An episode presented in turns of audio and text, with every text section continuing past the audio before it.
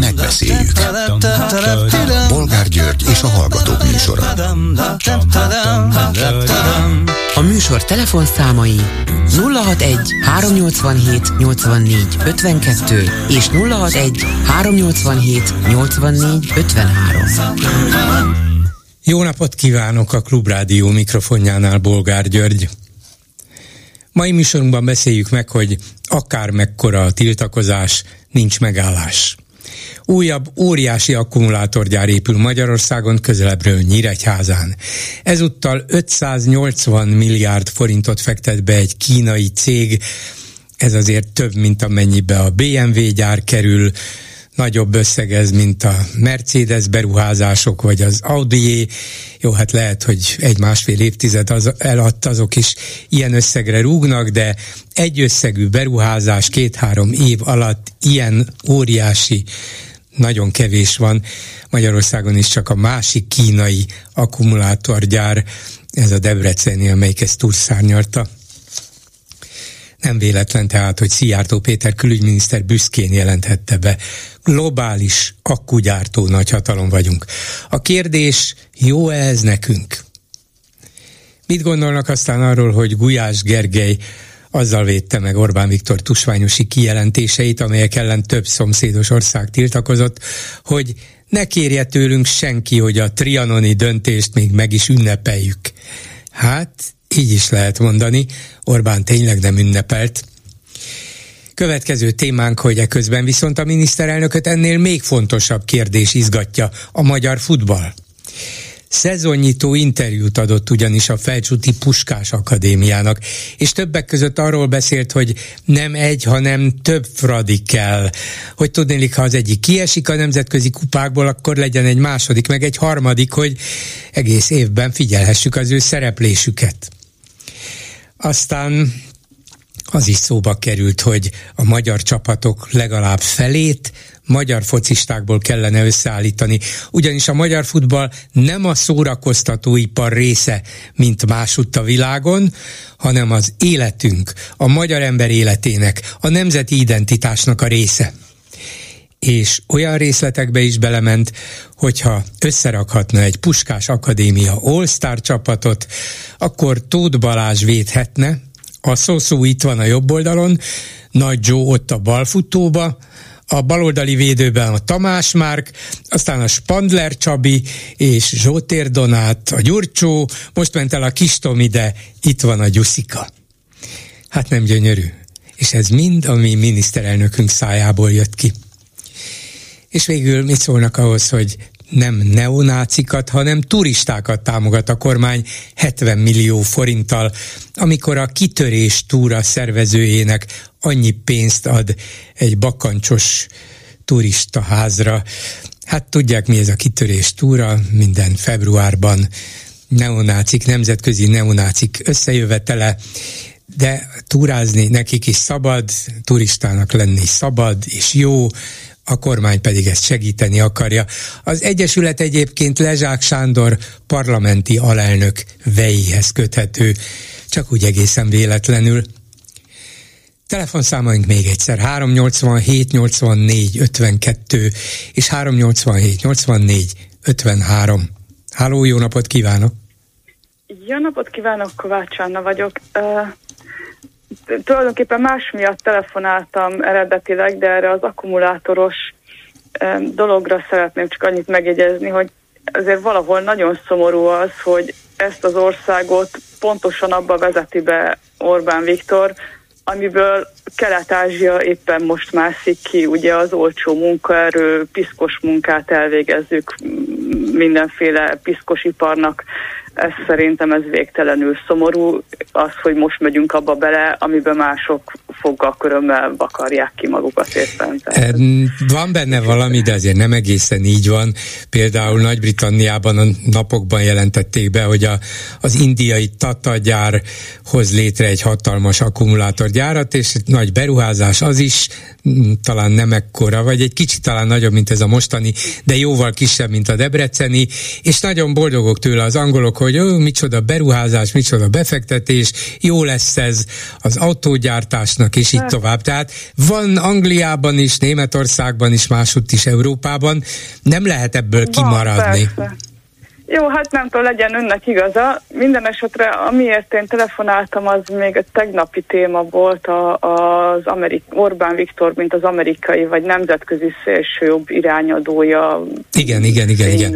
Egy amerikai a... politológus mondja, hogy kvázi ő adja a mintát, ő a példakép sokaknak. Igen, igen, és igazából ebben az a nagyon érdekes, hát nagyon sok minden érdekes van benne, de én azt látom benne érdekesnek leginkább, hogy ez mennyire jól mutatja az egész szélsőjobb, ennek az újfajta szélsőjobbnak az álságosságát, mert hiszen most beszámítva azt, hogy, hogy ugyanazok az emberek állító, állítják, állították ezt az egészet össze, ezek a tanácsadók, ugye a Finkenstein meg a többiek, az egész igazából egy ilyen, ilyen teljesen uh, bizonyos kiemelt, kimazsolázott ideológiai elemek, elemeken alapul, és, és teljesen álságos. Tehát az Orbán Viktornak ez az egész fénylő, nem tudom, állócsillaga helyzete, ez csak és kizárólag tulajdonképpen ezen a kultúrharcon alapul, mert ugye hát a rasszizmus, migráció ellenesség, LMBTQ ellenesség, nemzeti sovinizmus, ezeken alapul az egész, és ez, ez tehát ugye onnan indult, tehát a, a, onnan indult az egész Orbán Viktor, ugye ott került képbe, hogy úgy mondjam, hogy az amerikai szélső jobban, amikor volt a 2015-ös migrációs válság, és ott volt egy ilyen rezonálás, mert hogy Amerikában is akkor volt egy elég nagy válsága ugye a, a mexikói határon, és ott a szélső jobb felemelte magának ezt a igen. Illegal, illegal uh, immigration, így van, illegal immigration. Igen, igen, igen témát, és ugye Orbán Viktor megépítette azt a kerítést, amit a Trump is, aminek a Trumpnak is a kampányüzenete volt, ez a Build the Wall üzenet, és ezt ezt meglátta ugye a szélső jobb Amerikában, és azonnal megfogta, rá, rávetette magát az Orbán Viktor, hogy na hát itt van végre valaki, aki azt mondja, mint mi, és hogy ő bezzeg megcsinálta, és hogy stb de hogy amikor amerikai megmondó emberek, meg hát akár nyugati is, de hát ezek főleg ugye hát valljuk be, főleg amerikaiak, megmondó emberek, mint a Tucker Carlson, meg az összes többiek idejönnek, akkor csak ilyen dolgokról beszélnek, tehát csak ezek e, erről a kultúrharcról. Igen, igen. És most is jönnek, nem... most kezdődik Esztergomban a Matthias Corvinus kollégiumnak egy ilyen két vagy három napos nagy fesztiválja tele szélsőjobbos, sőt korábbi szélső balol, szélső kommunista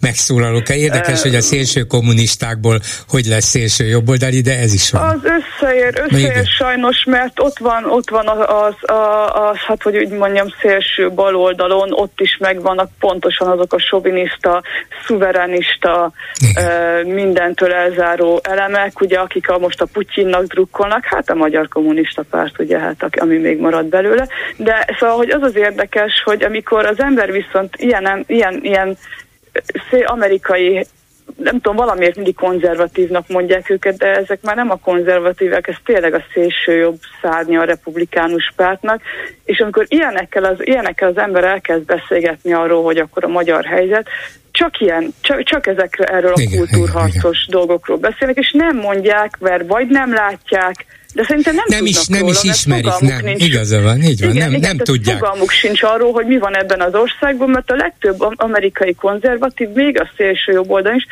frászt kap az olyanoktól, hogy egy állam belenyúl a piacba, belenyúl a sikeres Persze. cégeknek a, a profitjába, belenyúl az magánemberek pénzügyeibe, hát attól, attól meglincselnék. Hát, Megszabja szóval, az, az árakat, ilyen extra Igen, profitadó, olyan extra különadó, é, hát ettől igen, rosszul lennének. És akkor Ettől abszolút, és amikor ahányszor én például szoktam ilyenekkel beszélgetni időnként, és ezt így megemlítem nekik, akkor néznek nagy, tágra nyílt szemekkel, hogy itt ilyenek történnek. Hát hogyan? De hát ez nem lehet, mert hogy hogy lehet, hogy valaki, aki azt mondja, hogy, hogy le a melegekkel, meg, meg, meg megállítani a, a migránsokat, és így Igen, tovább. szóval aki tényleg ilyen nyíltan, tényleg nyíltan rasszista, nyíltan homofób, nyíltan nemzeti soviniszta, az, hát, az, az hogy, hogy csinálhat közben ilyeneket. Most arról nem is beszélve, hogy a Kínával való kapcsolatra hát az, az, az, az agyukat eldobják, mert hát a, ott ugye az amerikai szélsőjobbnak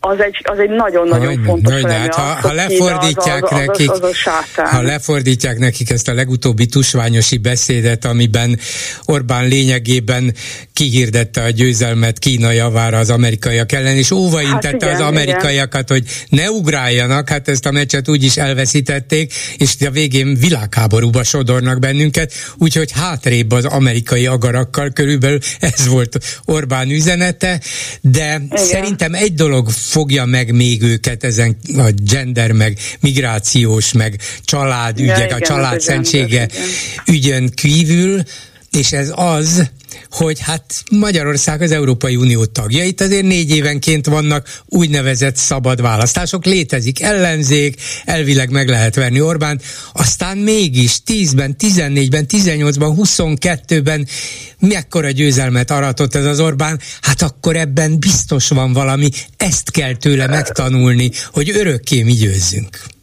Én szerintem nem tudom, én amikor beszéltem ilyen, hogy mondjam, beállítottságú ismerőssel, Ö, és elmondtam neki pont ezt az Orbánnak a tusványosi beszédét, ilyen gyors fordításban, és hát tényleg azt se tudta, hogy hova kapjon. Ő nekik ez nem sokat mond, hogy a, a választások, mert hogy igazából ők se, ők úgy vannak vele, mint ahogy amiben a Fidesz is már belehergelte ugye a magyar társadalom felét, hogy, hogy amit a másik oldal mond, az az mind hazugság, az fake news, az fake news, az nem mhm. létezik, az mind hazugság. A Joe Biden csalt a választáson, valójában a Trump nyert, való, tehát ők, ő, ő nekik ez, ez, ez így az igazság, hogy, hogy persze, hát hogy van egy felhatalmazás, de hát természetes, hogy van felhatalmazás, amit hát, és igazából az, hogy, a, a, az, hogy miért, hogyan történt ez, hogy ugye a, a, a médiának a teljes kisajátítása, az nekik természetes, mert hát Fox News nagyjából ugyanezt csinálta, ugyanígy ö, megy a hergelés folyamatosan az idézőjelben baloldali média ellen ott is, tehát CNN meg a többiek, ugye hát a CNN, hát amennyire baloldali, azt ne is emlegedem, mindegy. Szóval, hogy, hogy, hogy ezek, így, ezek így nekik ilyen természetes dolgok, őket ez nem. Az, hogy az Európai Unió tagja, az se igazán érdekli őket, őket az érdekli tényleg, hogy, hogy, hogy az, azt mondja, ami nekik tetszik az egyik szájával, és, amik, és, és, és nem tudják, fogalmuk nincs arról, hogy valójában mi folyik hogy az folyik. országban. Csak tetszik neki, hogy ezzel, az... ezekkel az üzenetekkel lényegében örökre hatalmon lehet maradni, ezt szeretnék. Igen. Úgyhogy én csak arra azt szeretném csak így javasolni, nehogy Isten valaki hallgat, akik ilyen emberekkel tudnak beszélni, akár ilyen megmondó emberekkel interjúkat csinálni, hogy kérdezzék már meg őket, hogy mennyire vannak tisztában azzal, hogy valójában mi folyik. Tudom, hogy van, aki itt él, de hát ugye aki itt él közpénzen havi több millió forintból, az nem látja, és nem beszél magyarul, ugye hát az nem látja, hogy mi történik. Tehát, hogy, hogy mennyire vannak képben, hogy mi folyik ebben az országban, mert egy csomó minden olyan folyik ebben az országban, sőt, leginkább olyasmi folyik, amitől ők sikítva menekülnének. Rosszul lennének, így van. Köszönöm igen, szépen. Igen. Viszont hallásra. A vonalban pedig Ravasz Ábel, a szlovákiai Híd Most párt korábbi alelnöke, a szlovák kormány korábbi Rómaügyi kormánybiztosa, a jelenlegi Ódor Lajos vezette kormány régiófejlesztési tanácsadója. Jó napot kívánok! Jó napot kívánok, és köszönöm a Klubrádió hallgatóit is.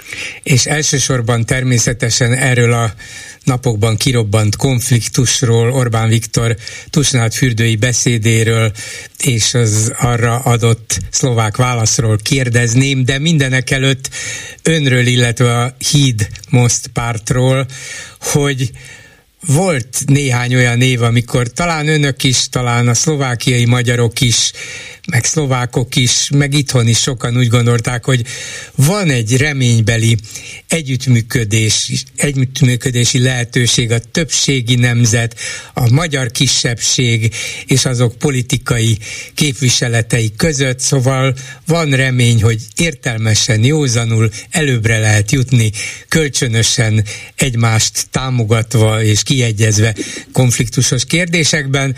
Aztán a vége az lett, hogy, hogy a Most híd is szinte eltűnt a semmiben, és, és most a magyar képviselet is nagyon kétséges, hát Orbán Viktor tulajdonképpen ezért osztotta ki a felvidéki magyarokat. Szóval mi lett a híd moztal, és mi lett önnel? Ön most például azon kívül, hogy ebben a ebben az ideiglenes, vagy átmeneti, vagy megbízott kormányban valamilyen szerepet kap, a politikai életben jelen van, és jelen akar maradni? jelen vagyok, és jelen is akarok maradni.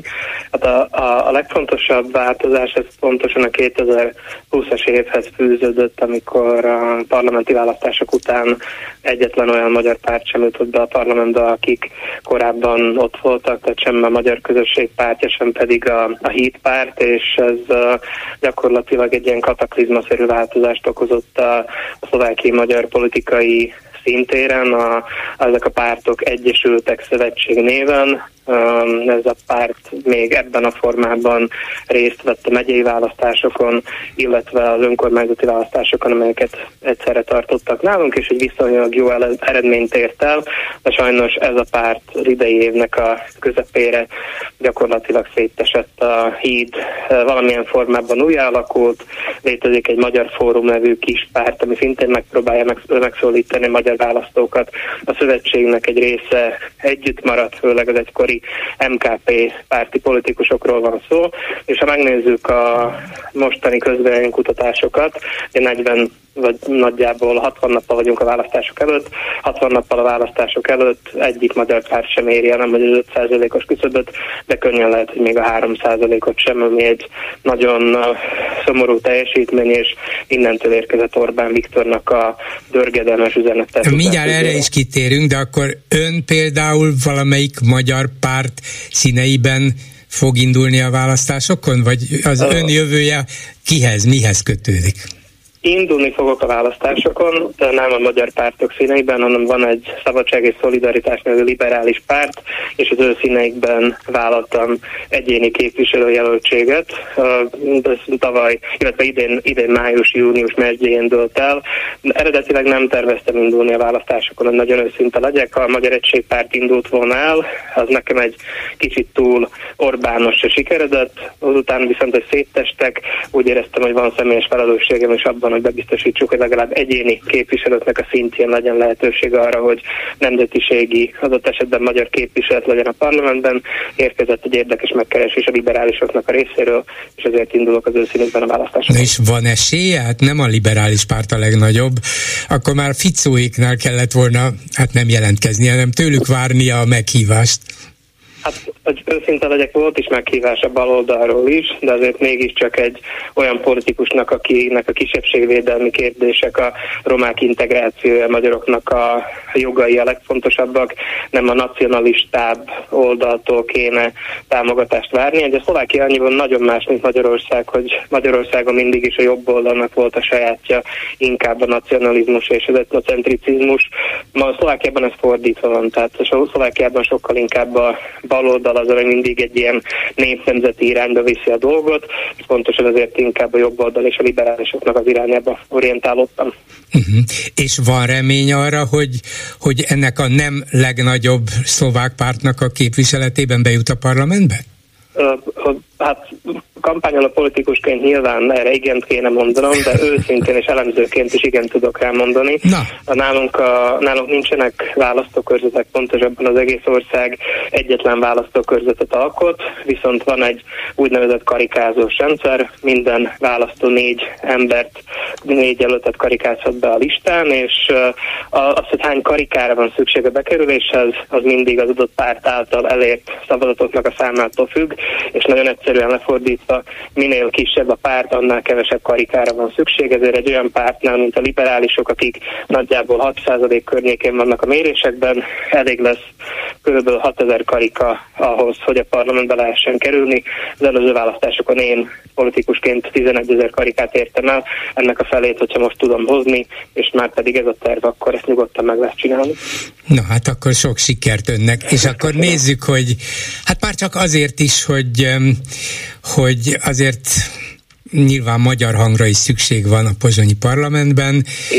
Ráadásul az ön politikai múltjában szerintem sok olyan dolog van, ami, amire érdemes visszatérni, és érdemes azt folytatni. Na, mindegy. Ez itt most nem a, a, a dicséret helye, különben is én riporter vagyok ebből a szempontból, és nem kommentátor, csak arra akarok utalni, hogy a Híd Most párt szerintem sok jó dolgot csinált annak idején, és kár, hogy nem igen léteznek már. Szóval Orbán Viktor azt mondta, nem a beszédében, hanem táborlakó kérdéseire, vagy a közönség kérdéseire válaszolva, hogy hát sok sikert kíván a felvidéki magyaroknak, de hát ez egy képtelen helyzet, hogy egy 5-5 és fél milliós országban, ahol van fél millió magyar, nem tudjuk magunkat megszervezni, e, és nem tudnak bejutni a parlamentbe, úgyhogy ennél többre van szükség, mondta, ha valaki a hazáért dolgozni akar az elszakított országrészekben,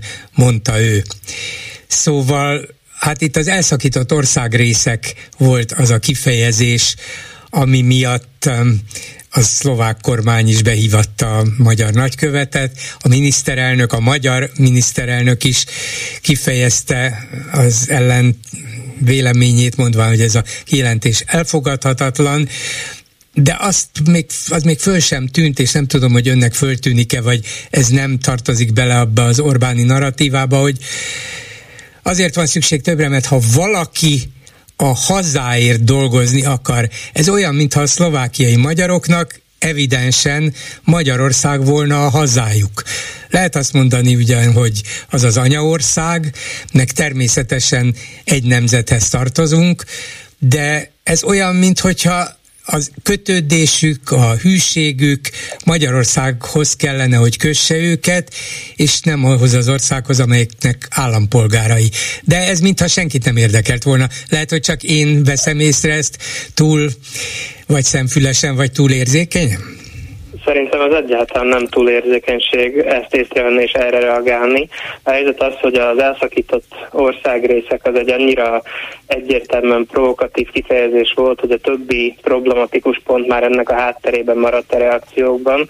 A Szlovákiából hallgatva azt, hogy elszakított országrészek mindenképpen fölsejlik valakiben a revizionizmusnak a rémképe, és Szlovákiában ez különösen pikáns hát, helyzetben van, ahogyan is említette, először az ország történetében magyar nemzetiségű miniszterelnökünk van, de még ha csak miniszterelnökünk, magyar nemzetiségű régiófejlesztési miniszterünk van, pénzügyminiszterünk van, és rendőrfőkapitányunk, ami azt jelenti, hogy tényleg az ország szempontjából nagyon sok kulcs fontosságú pozíciót magyar nemzetiségű, deklaráltan magyar nemzetiségű emberek töltenek be. Ebbe a, ebben a helyzetben, amikor a szlovák társadalom igyekszik tényleg most már teljes körű bizalmat szavazni a magyar nemzetiségű állampolgároknak, bele, belemenni ebbe a fajta fejtegetésbe, hogy a, a Szlovákia gyakorlatilag egy elszakított országrésze Magyarországnak, belemenni abba a fejtegetésbe, hogy a szlovákiai magyaroknak a hazája Magyarország, és kommentálni a, a szlovákiai magyar politikai életet valamilyen olyan módon, hogy hát én majd megmondom nektek, fiúk, hogy hogyan kellett volna ezt csinálni, ez nagyon ambíciózusnak tűnik, és veszélyezteti azt a fajta nyugodt együttélést, ami a szlovák-magyar viszonyokat az elmúlt évtizedben jellemezte. Tehát én szerintem, ha valaki szlovákia magyarként a hazáért tenni akar, akkor például a mostani szakértői kormány segít, hogy bármelyik másik pozsonyi kormánynak, hiszen a szlovákiai magyaroknak ez az ország a hazája. Igen, van egy nemzeti hovatartozásunk, én is magyarnak érzem magamat, nem érzem magamat semmi másnak, csak magyarnak, nemzeti fronton, de ez nem jelenti azt, hogy nem ezt az országot érzem a hazámnak. Én nem csak én születtem itt, hanem a szüleim, sőt a nagyszülem és a dédszüleim is ugyanitt éltek nekem, ez a hazám, és ezért szeretnék dolgozni, és ez Orbán Viktornak nem tetszik, hát nagyon sajnálom. Hát ugye érdekes, hogy a miniszterelnök Igaz, hogy ez kvázi szabad beszéd volt, bár nem tudom, hogy olvasta ezeket a válaszokat, ezt már nem láttam, vagy csak úgy felből mondta, de a gondolkodás módját mindenképpen jellemzi és bizonyítja, hogy úgy folytatta, hogy és nekünk van jogunk részt venni a szlovák parlament munkájában, senki sem fosztott meg bennünket ettől a jogunktól. Vagyunk is elegen, hogy az alkotmányos elvárásoknak eleget tegyünk. Tehát a magyarok az kvázi ő. Ő és a magyarok az egy. Márpedig hát a szlovákiai magyaroknak van joga, van remélhetőleg esélye, alkotmányos lehetősége, és talán képessége is ahhoz, hogy bejussanak a parlamentbe, de minthogyha teljesen azonosítaná a szlovákiai magyarságot, hát nem csak a fidesz hanem, hanem Magyarországgal is. Ez, ez érzik ezt például a szlovákiai magyarok, vagy éppenséggel sokan úgy érzik, hogy hát igen, hát egy, ez jelzi azt, hogy egy, egybe tartozunk, együvé tartozunk. Hát a célcsoportja megvan azért az ilyen típusú beszédnek eh, Szlovákiában is, tehát a szlovákiai magyaroknak egy jelentős része úgy érzi, hogy Orbán Viktor az ő nevükben is beszél. Az pikáns dolog, hogy pont azokat a politikusokat küldtem most melegedék tájakra ezzel a beszédjével Orbán, akik leginkább az ő pártját fogják az országban. Hallottam is most már olyat Orbán párti szlovákiai magyar politikusoktól, hogy hát ez nem rájuk vonatkozott, ez, ez csak azokra vonatkozott, akik nem vesznek részt az egységben, így gondolta biztos Orbán. Hát semmi nem utal arra, hogy így gondolta volna Orbán. Uh, ami ami sokkal érdekesebb az az, hogy tényleg a, ezzel a modellel szemben, ami a 15 millió magyar miniszterelnökéről, meg az egy, egybetartozásról szól, ott van a jelenlegi miniszterelnökünk Ódor Lajosnak a története, aki szlovákiai magyar oktatásügynek a terméke, hogy így mondjam. Szlovákiában végezte a tanulmányait, magyar iskolában kezdte, végig tartotta a kapcsolatot a magyar közösséggel, nem csak magyar származású, mint ahogy is szokták mondani, egy magyar ember, aki nem csak ennek ellenére, hanem ezzel együtt is tényleg sikeresen eljutott a szlovákiai politikai ranglétrának a tetejére, és ez egy teljesen alternatív modell ahhoz képest, mint amiről Orbán Viktor beszélt. Tehát amikor azt mondja, hogy kell, hogy legyen szavunk Pozsonyban, akkor hát most mit mondjak én szlovákiai magyarként, amikor a miniszterelnökünk magyar, és neki azért nagyobb szó van bárki másnál ebben az országban jelen pillanatban. Úgyhogy ezért sokunknak úgy tűnik, hogy ez egy fals tónus, nem igazán találta el Orbán, hogy hogy érzik ma a szlovákiai magyarok magukat ebben az országban. Volt egy másik érdekes megnyilvánulás is, Ficótól, aki pedig Orbán szövetségese nagyon sok szempontból, és annak idején, amikor még ő is miniszterelnök volt, meglepő is volt az a hirtelen fordulat, amit Ficó végrehajtott a Magyarországgal fenntartott kapcsolataiban. Szóval remekül kijöttek Orbánnal, és ez a legutóbbi időkig így volt, de azt, amit most Orbán mondott, tusványosan még Ficó sem hagyta szó nélkül. Nem hagyhatta olyan reakciók alakultak ki Szlovákiában, hogy a választásokon leginkább esélyes Smer párt vezetője sem mondhatta ezt, hogy hát tulajdonképpen ez rendben van, vagy inkább nem szólok egy szót sem, mert nem olyan lényeges ez. Hát azt választási kampányban gyakorlatilag senki nem hagyhatta szó nélkül, aki számít a nemzeti bézésű szlovákiai szavazóknak a szavazataira, de szerintem szinte gyakorlatilag senki nem hagyhatta szó nélkül a, a vitteni politikai elitekből, hogy az országunkat elszakított területeknek nevezi Orbán. Én szerintem kicsit a a dolog az párhuzamos azzal, ami a lengyel-magyar barátsággal, amit a kormány szintű barátsággal történt az ukrán-orosz háború okán, hogy a, a lengyelek nagyon szeretnének, vagy ez a kormány nagyon szeretett volna szövetségesként feltűnni Orbánnak az oldalán európai kérdésekben, ebben a valamilyen szintű Európa szkepticizmusban, a Brüsszel elleni szabadságharcban, az igazságügyi rendszernek a leépítésében. Ezek olyan témák, ahol tényleg a lengyel meg a magyar álláspont nagyon közel volt egymáshoz, csak a, tehát nagyon könnyű szövetségesnek lenni, amíg van egy harmadik fél, aki ellen közösen tudunk küzdeni, legyen az Brüsszel, vagy a migránsok, vagy amit csak akarunk, de aztán megérkezik a valóság, és megérkeznek azok a kérdések, ahol egyszerűen a nacionalizmusnak a, a, a közös nevezője országa között nincsen ott. A lengyeleknél nem megy át az orosz barátság és ukrán ellenesség, még egy olyan lájtosabb verzióban sem, amire, amit, amit Magyarország víz jelen pillanatban, és a szlovák politikumnál nyilván nem megy át az a fajta kárpátizmus, kárpát-medence a 15 millió magyar miniszterelnöke koncepció, ami Orbánnak a tusványosi beszédében mutatkozott meg. Itt egyszerűen a két országnak a, a nemzeti orientáltságú politikusai között nincsen átfedés, ezért muszáj volt nekik megnyilvánulni a Orbán ellen. Miközben azt gondolom, hogy sok civilizációs kérdésben pedig pont Orbán az, akinek az irányába inspirációért fognak nézni ezek a pártok a választások után. Nagyon sok mindenkinek tetszik Szlovákiában a politikai életben is az a fajta gondolkodásmód, amit Orbán visz. Egyrészt van a nacionalisták, akiknek ez nyilván bejön, vannak az ilyen mindenféle kicsit orosz barát, kicsit euroszkeptikus népnemzeti erők, de még a keresztény egy jelentős részének is tetszik, amit Orbán mond. Szerintem némileg lelepleződött most az, hogy ez mit is jelent mondjuk egy magyar-szlovák vonatkozásban, de attól tartok, hogy sok mindenkinek még ez sem fogja kinyitni a szemeit. Köszönöm szépen Ravasz Ábelnek, Ódor Lajos szakértői kormánya régiófejlesztési tanácsadójának. Minden jót, viszont hallásra. Köszönöm szépen, viszont hallásra. Háló, jó napot kívánok!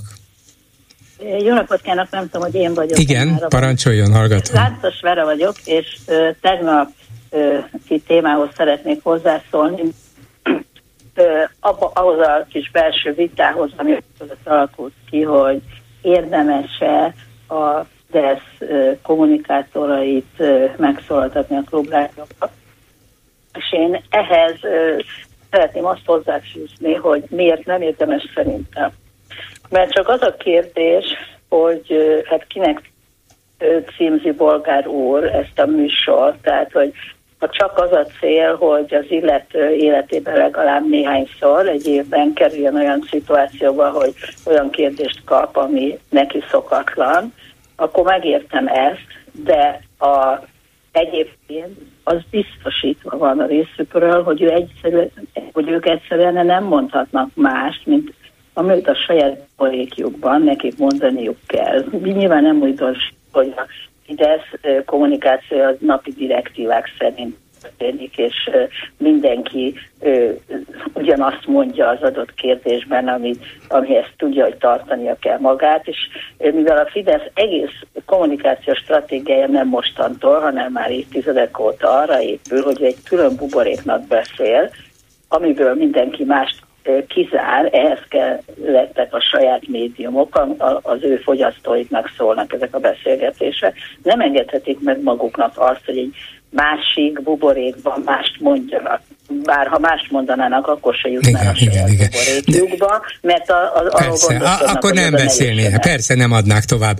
E, igaza van, de Azért gondolom mégis, hogy ezek fontosak, már ameddig lehet ezt csinálni egyáltalán, és ha nem bosszantom vele túl a saját közönségünket, mert nem mindegy, hogy ők ezt a fideszes propaganda szöveget milyen kérdésre, vagy akár kérdés nélkül, vagy alákérdezésre mondják el, visszakérdezés nélkül, illetve hogy megkapják-e azt a kérdést, amire kifejezett hülyeség azt válaszolni, ami elő van írva nekik a brosúrákban. Én tudom, hogy ezzel nem változtatom meg se a világot, se a magyar világot. Ha kiderül, hogy erre az egyenes kérdésre az a hazug válasz természetesen nem válasz, és ez a hallgatóinknak kiderül, ennél többet nem tudok csinálni, és a hallgatók még utána hozzáfűzhetik, hogy de hát természetesen hazudott, hát ugyanazt mondta, de mégis azt mondom, hogy néha elő kell állítani azt a helyzetet, ami a magyar médiában, nyilvánosságban nagyon ritkán áll elő, hogy legalább kérdezzük meg nyíltan azt, amire ők, ha propagandával válaszolnak, akkor egyértelműen kiderül, hogy az hazugság, az hülyeség, nyílt mm, bele, bele hazug, én, én, én, hazudás én a képünkbe. ezt a, ezt a ö, élményt öntől, hogy, hát hogy a közönségnek is szánom az élményt, jó idézőjelben élményt. A közönség, aki azon felháborodik, hogy hazudik, az pontosan tudja, hogy ezt a hazugságot fogja hallani, de tényleg nem akarom ezt túldimenzionálni, de azért az biztos, hogy nem csak a kommunikációban, hanem a, a, a mai műsor elején is feltett kérdésre, hogy hiába tiltakoznak az akkumulátorgyárak ellen, mégis megépítik, hiába tiltakoznak a pedagógusok, mégis megépítik. Az egész azért van, mert nem csak a kommunikáció, hanem már az egész politizálás arra van felépítve, hogy az a 2,9 millió, akinek a révén kétharmadot el lehet érni az eltorzított választás és egyébként nem alkotmányosnak nem neveznem, de államberendezkedés ben, amit ők létrehoztak maguknak, hogy 2,9 millió is. Még annál keve, rossz hírem van, annál még kevesebbel is el lehet érni sajnos. Hát lehet, Meg is történt 14-ben is, igen, 14-ben és 18-ban is annél kevesebben lehetett parlamenti igen, kétharmadat igen, elérni. Igen, hát most legutóbb majdnem három volt, mert, igen, igen, igen. mert nagy balörök történt. De ezért tényleg ez a tehetetlenség, hogy nem számít. Senki és semmi nem számít. A focinál is, hát Istenem, rosszul szerepelt a, a, a Fradi, akkor meghosszabbítjuk Bicskéig, és legyen két Fradi. Akkor is rosszul szerepel. És mindenre ez a válasz. Mindenre és nem tudom, hogy mi az, ami ebből kibillenthetné ezt a rendszert. Hát én biztos nem tudom kibillenteni se, akkor, hogyha mondjuk Fideszhez közel álló elemzőt kérdezek meg, se akkor, hogyha esetleg kötélnek álló államtitkát, akkor se tudnám kibillenteni a véletlenül Orbán Viktort, mert nyilván mondaná a magáét. Én csak azt gondolom újságíróként, ha van valakitől módom megkérdezni, hogy ez mégis miért van így, hiszen ez és ez a helyzet, akkor ha arra mégiscsak ugyanaz a propaganda szöveg a válasz, akkor legalább a hallgató, aki ugyan tudja, hogy azt, ugyanazt a marhaságot, hazugságot fogja hallani, de nem ugyanabban a szöveg összefüggésben hallja, mint máskor, mert máskor csak a propaganda szöveget nyomják a fülébe, arcába, szemébe. Itt meg a kérdésre adott hazug válasz még nyilvánvalóbbá teszi az egészet. Ettől persze lehet, hogy jobban felidegesítek mindenkit, én ezt elismerem. Csak legalább ez az elégtételünk legyen meg, hogy nyíltan megkérdezem, egyértelmű, hogy ez és ez és ez van mögötte, és ő mégis azt válaszolja, hogy nem, nem az van. Oké, okay, de akkor hagyjak egy adalékot a hölgyel való beszélgetéshez a század végül. Igen. Amikor ő többször aláhúzta, hogy milyen rettenetes, hogy az Európai Unió hogy el van szakadva a néptől, és azoktól, akik megválasztják ott fenn a nagy bürokrácia, és esetleg itt meg lehetett volna nekik említeni, hogy hát ez így van, és ezért a legfontosabb az Európai Parlament képviselőinek a reakciója, akik már túlnyomó többséggel jelentették ki, hogy Orbán Viktor magatartása tűrhetetlen az Európai Unióban, és nem lehetünk Egy, Egyetértek, igen, nyugodtan el lehetett volna mondani, persze. Ez nem menti az én hiányosságaimat kétségtelenül, persze. Lehetett volna, és persze erre is ugyanaz lett, valamilyen más fajta terelés lett volna, vagy csúsztatás, vagy elkerülés ja, igen, a válasz. Ez volt ez. Nyilvánvaló. Igen, igaza van, persze. Um, csak Hát ugye a következő meg mindig az, hogy az ember megpróbál végigmenni egy úton, félre menjek -e egy kicsit, mert akkor még hosszabb lesz a beszélgetés, ha még hosszabb lesz a beszélgetés, még több szemrehányást kapok, és így tovább. Ja, hát igen, egyébként én, én tisztelem ezt a törekvést, de hogyha áttekintjük az egész magyar ö, média ö, teret, és látjuk, hogy a, a, mi, a mi rendelkezésünkre álló helyeken miként mennek ezek a beszélgetések, ahol a politikusok el sem mennek, hanem csak ezek a kinyújtott kezükként működő politik, politológusok mondják ugyanazt, ismételgetik, mint Deák Dániel is, és teljesen mindegy, hogy mi történik, ők például a, a spanyol választások napján is kiírták, hogy micsoda hatalmas jobboldali győzelem, miközben nyilvánvaló volt, hogy egyáltalán nem az jött be, amire számítottak.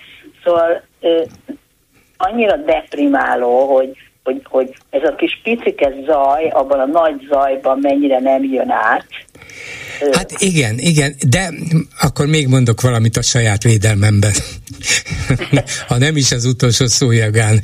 Szóval, hogy igen, tudom, hogy semmit nem érek el a kis zajommal, meg a kis kérdéseimmel, legfőjebb a hallgatók ellenérzését váltom ki, de higgyel, hogy ez is kell ahhoz, hogy például ön fölvegye a telefont és telefonáljon, és elmondja, hogy ön szerint ez nem igazán jó, meg tegnap is volt valaki, aki elmondta, mert ha csak azt hallja a hallgató, amit mi elmondunk, és hozzá politikust, meg saját szakértőt kérünk, és az ugyanazt mondja, és egymásnak bólogatunk, és egymásnak passzoljuk a labdát, nem azért, mert alá kérdezünk, hanem mert gyakorlatilag ez az igazság, amiben mi mozgunk, és azok a tények, a másik oldalról meg csak a hazugság van. Szóval, ha megmaradunk ebben a térben és ebben a gondolatkörben, akkor egyszer csak a hallgató azt mondja, hát, hát minek telefonáljak én, hát úgyis elmondta, ez is, meg az is, az én véleményem már nem is érdekes, egyetértek vele, és akkor nincs műsor.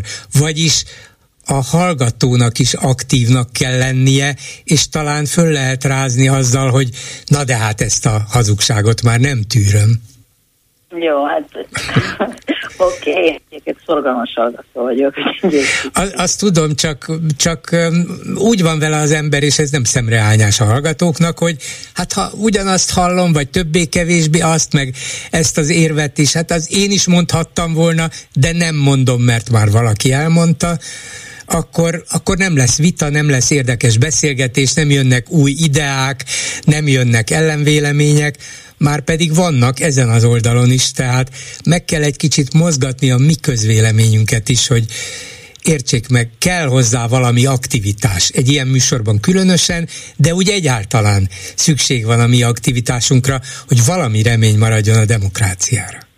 Jó, akkor én most akkor már itt vagyok, akkor egy, egy javaslatot azért Igen. kérdésként tennék hogy én nekem most már egyre határozottabban az, az a véleményem, hogy a Fidesz az egy olyan politikai erő, aki az első pillanatban sem volt már demokratikus. Tehát tényleg a, a születésétől kezdve nem volt az, mert hogyha visszagondolunk a különböző lépéseikre, ö, megnyilvánulásaikra, akkor szerintem ez kimutatható, és az egész eddigi ö, hozzájuk való viszonyunk egy tévedésen alapult, amikor hosszú ideig azt hittük, hogy itt csak arról van szó, hogy ők nem feszítik szét a demokrácia kereteit, de majd így meg úgy helyre billen ez a dolog.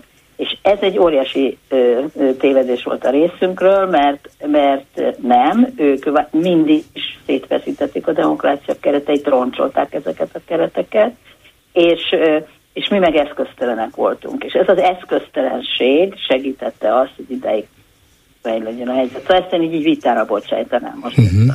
Meg, Igen. Meggondolás. Sok igazság van benne. Köszönöm szépen, viszont hallásra. A telefonnál Kele János, a Momentum elnökségi tagja és futball szakíró. Jó napot kívánok! Jó napot kívánok, köszöntöm a hallgatókat is. Hát ahhoz képest, hogy ön foglalkozott futball szakírással, és aztán politikus lett, nem csak ez a foglalkozása hozzáteszem, csak mégis azért ismerté a közvélemény előtt talán akkor vált. Ehhez képest Orbán Viktor mindenhez értő szakértő, szakíró, szakkommentátor nyilatkozott a felcsuti Puskás Akadémiának egy ilyen szezonnyitó interjút adott, és hát fantasztikus dolgokról beszélt, hogy nem egy Fradi kéne, hanem több, hát persze. Nyilván több Barcelona és több Real Madrid Spanyolországban is, és ott egyébként van is, és ha összeállítanák a Puskás Akadémia All-Star csapatát, akkor Nagy ott a balfutóba, a Gyurcsó most ment el a Kistomi, de itt van a Gyuszika, szóval egészen lenyűgöző, hogy a miniszterelnök ennyire részletesen minden apróságban benne van, és, és tanácsokat ad, és elmondja, hogy mit kéne csinálni a magyar futballban, felcsuton, az akadémiákon, és hogy a magyar népléleknek mennyiben része a futball, és hogyan kéne ezért a rendszert átalakítani. Én le vagyok nyűgözve, de, de ön, aki azért a politikához is kezd már érteni, mint friss politikus, meg a futballhoz is értett valamennyire. Mit szól ehhez? Örüljünk neki, hogy ilyen miniszterelnökünk van? Hát valahol letaglózó volt egyébként azzal szembesülni, megnézve ezt a videót, ugye 22 perces maga ez a, ez a hosszas okfejtés, amiben egy rövidebb részletet a miniszterelnök kiemelt a saját Facebook oldalán, és az egyébként főleg a Fradival foglalkozik, de a hosszabb interjú az ugye a Puskás Akadémia kommunikációs igazgatójával, Istenes Lászlóval készült, aki egyébként közben a TV2 műsorvezetője is, csak hogy ezt a rövid összefüggést kibontsam. Szóval, hogy, hogy abban mennyivel lendületesebben, érzékletesebben beszél ezekről a kérdésekről, mint akár csak mondjuk tusványoson, ami abban a szempontból talán még a híveknek is csalódást okozó beszéd volt, hogy milyen keveset foglalkozott a, a belső dolgokkal, a belpolitikai ö, dolgokkal, adott esetben problémákkal. Tehát az én ízlésem ez azért közelebb áll egy olyan miniszterelnök, aki elsősorban a magyar gazdaságban, a magyar közszolgáltatásokban fennálló problémákról beszél, ö, hasonló átéléssel és hasonló beleéléssel, mint ahogyan a, a Puskás Akadémia All-Star csapatát állítgatta össze a balfutótól a jobb összekötőig. Ez valahol azért elmondja, hogy ő, ő mennyire milyen elkötelezett akár a Puskás Akadémia, akár a magyar futball irányába, és hát az meg a neveket, akiket meg felsorolt, az meg megmutatja, hogy ebben a hatalmas elszánás és az elképesztő mennyiségű ráköltött döntően közpénz ellenére, hát milyen elszomorító eredményeket sikerült elérni eddig ennek a kurzusnak.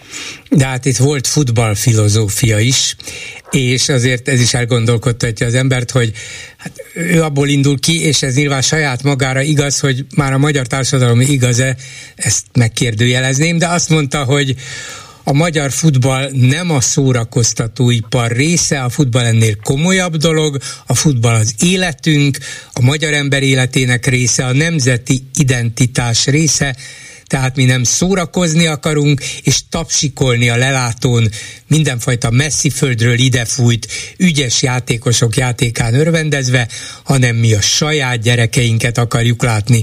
Van ebben bizonyos igazság? Persze, hát hogy ne lenne Orbán ügyes ilyen dolgokban, csak úgy tesz, mintha a valóságban ezt meg lehetne csinálni, hiszen a Fradiban is főleg külföldi játékosokat lát az ember, és akármit szeretne Orbán Viktor saját gyerekeket látni, ettől még a szórakoztatóipar része marad az egész nemzetközi futball, és ennek megfelelően adják, veszik a játékosokat országhatárokon keresztül. Szóval mennyire lehet ezt a, ha tetszik, a romantikus elköteleződést a futball egy 50 évvel ezelőtti állapota iránt komolyan venni ma? Nagyon érdekes, hogy a között a kettő között hogyan lebeg a miniszterelnöknek a futball filozófiája, és közben a magyar uh, futball hátországnak a működése is. Tehát, hogyha elfogadjuk ezt az álláspontot, amit a miniszterelnök itt képviselt, hogy a saját gyerekeinket szeretnék látni a pályán, uh, olyan arcokat, akiket ismerünk, akik, akikkel össze tudunk futni a kisboltban, a metrón, a villamoson, az utcán, akik kell egy nyelvet beszélünk, és így tovább, és így tovább, akkor arra kell következtessek, hogy valakik miniszterelnök urat sajnos nagyon átverték az elmúlt 13 évben, mert hogy ebből az NB1-ben nem nagyon látunk semmit.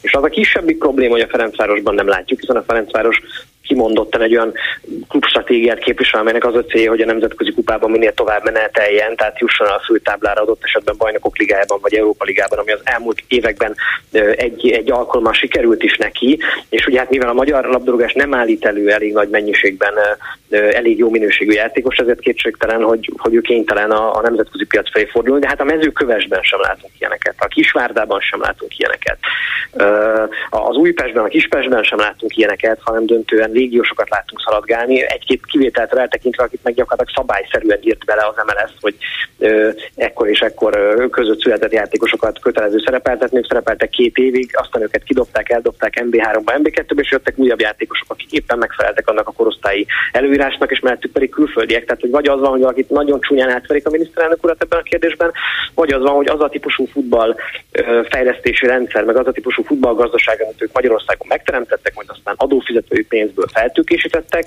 az továbbra sem alkalmas minden erőfeszítés, minden elszánás és minden akarat ellenére arra, hogy elég nagy mennyiségben állítson elő elég minőségi hazai játékost. És így marad ez, hogy akkor a környező országokból kell innen-onnan szalajtott légiósokkal felállnia mondjuk egy Honvédnak, egy Újpestnek, Mezőkövesnek, egy Kisvárdának. Ugye eleve az, hogy ezek a csapatok szerepelnek ott politikai hátország, meg politikai hátszél alapján az NB1-ben, és van egy, egy üdítő kivétel, mint például a Paks, ahol ez megvalósul.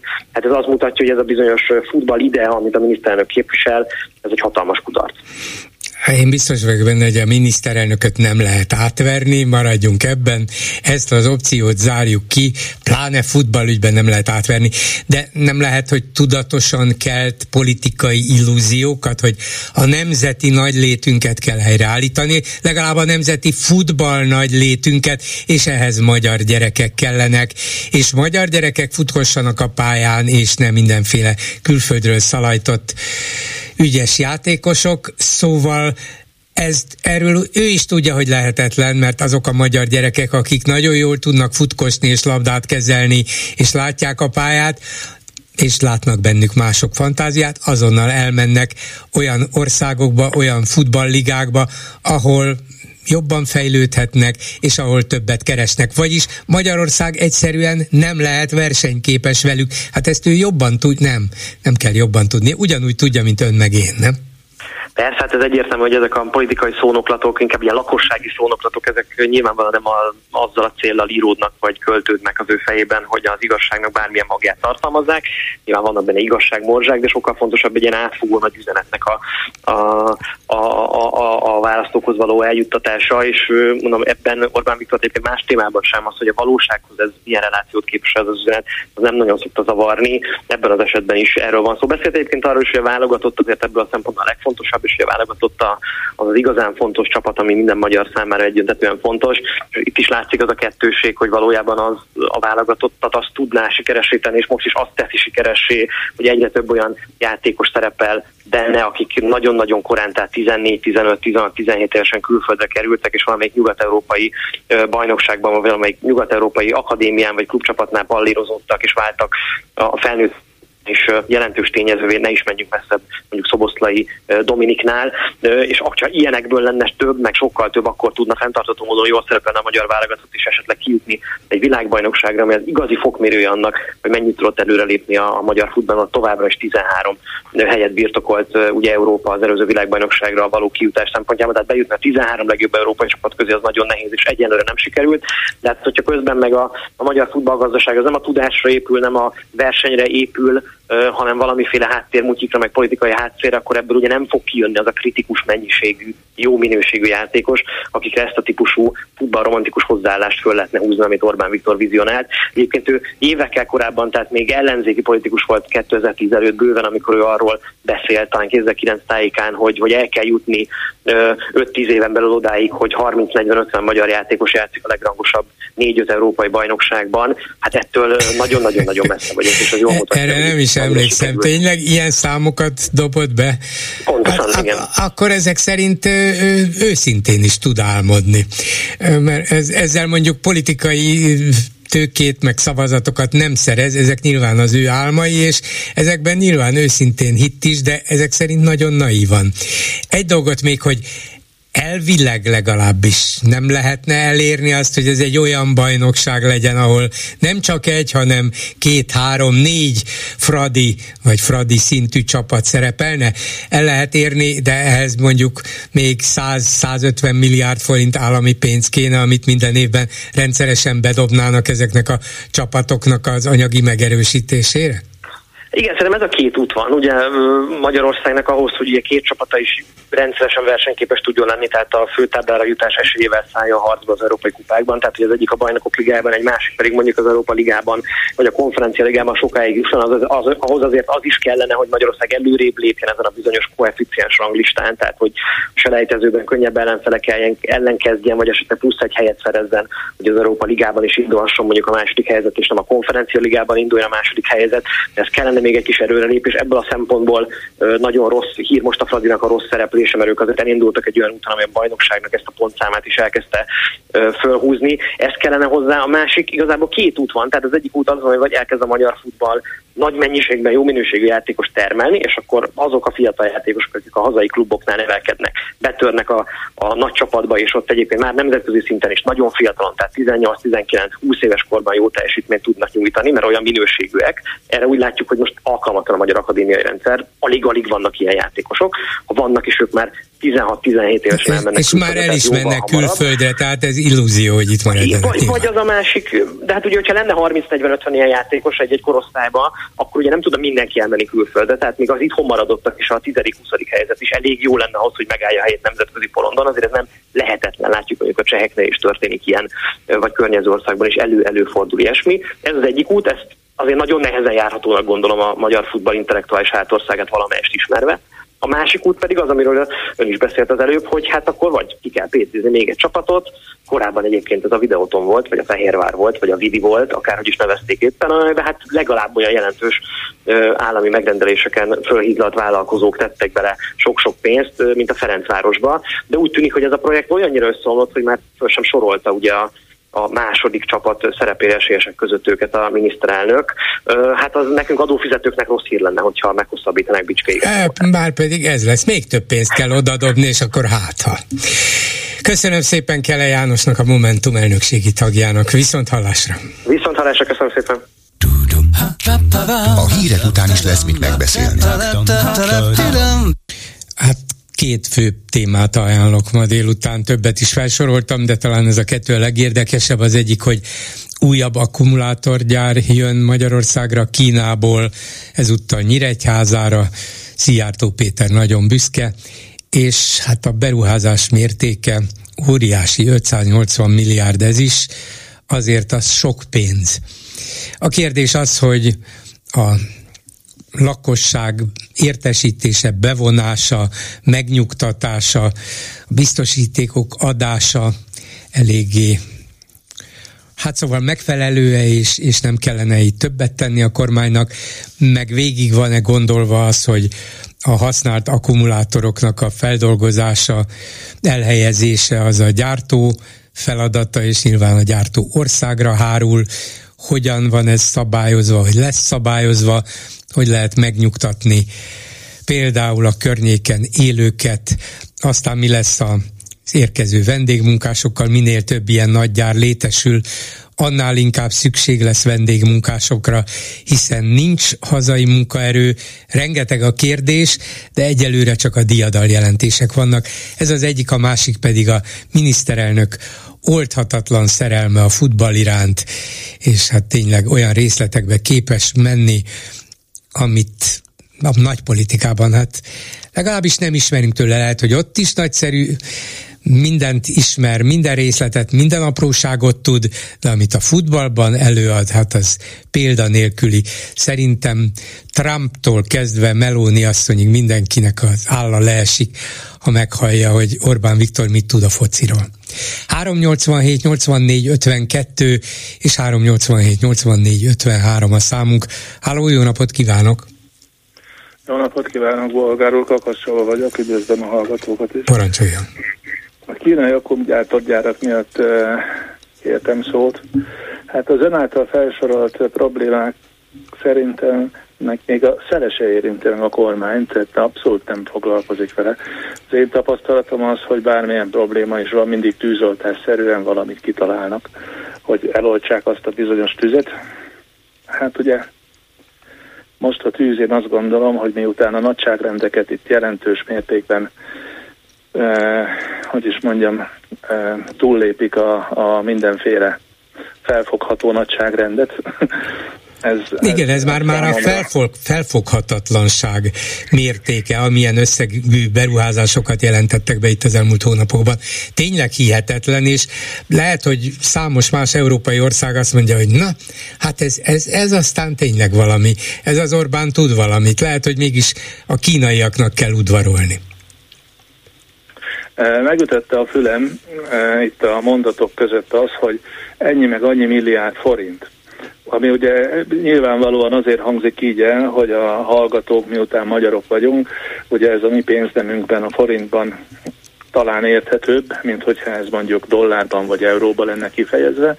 De én mégis azt gondolom, hogy pontosan ez a lényeg, hogy eurót, illetve dollár bevételhez jut a kormány.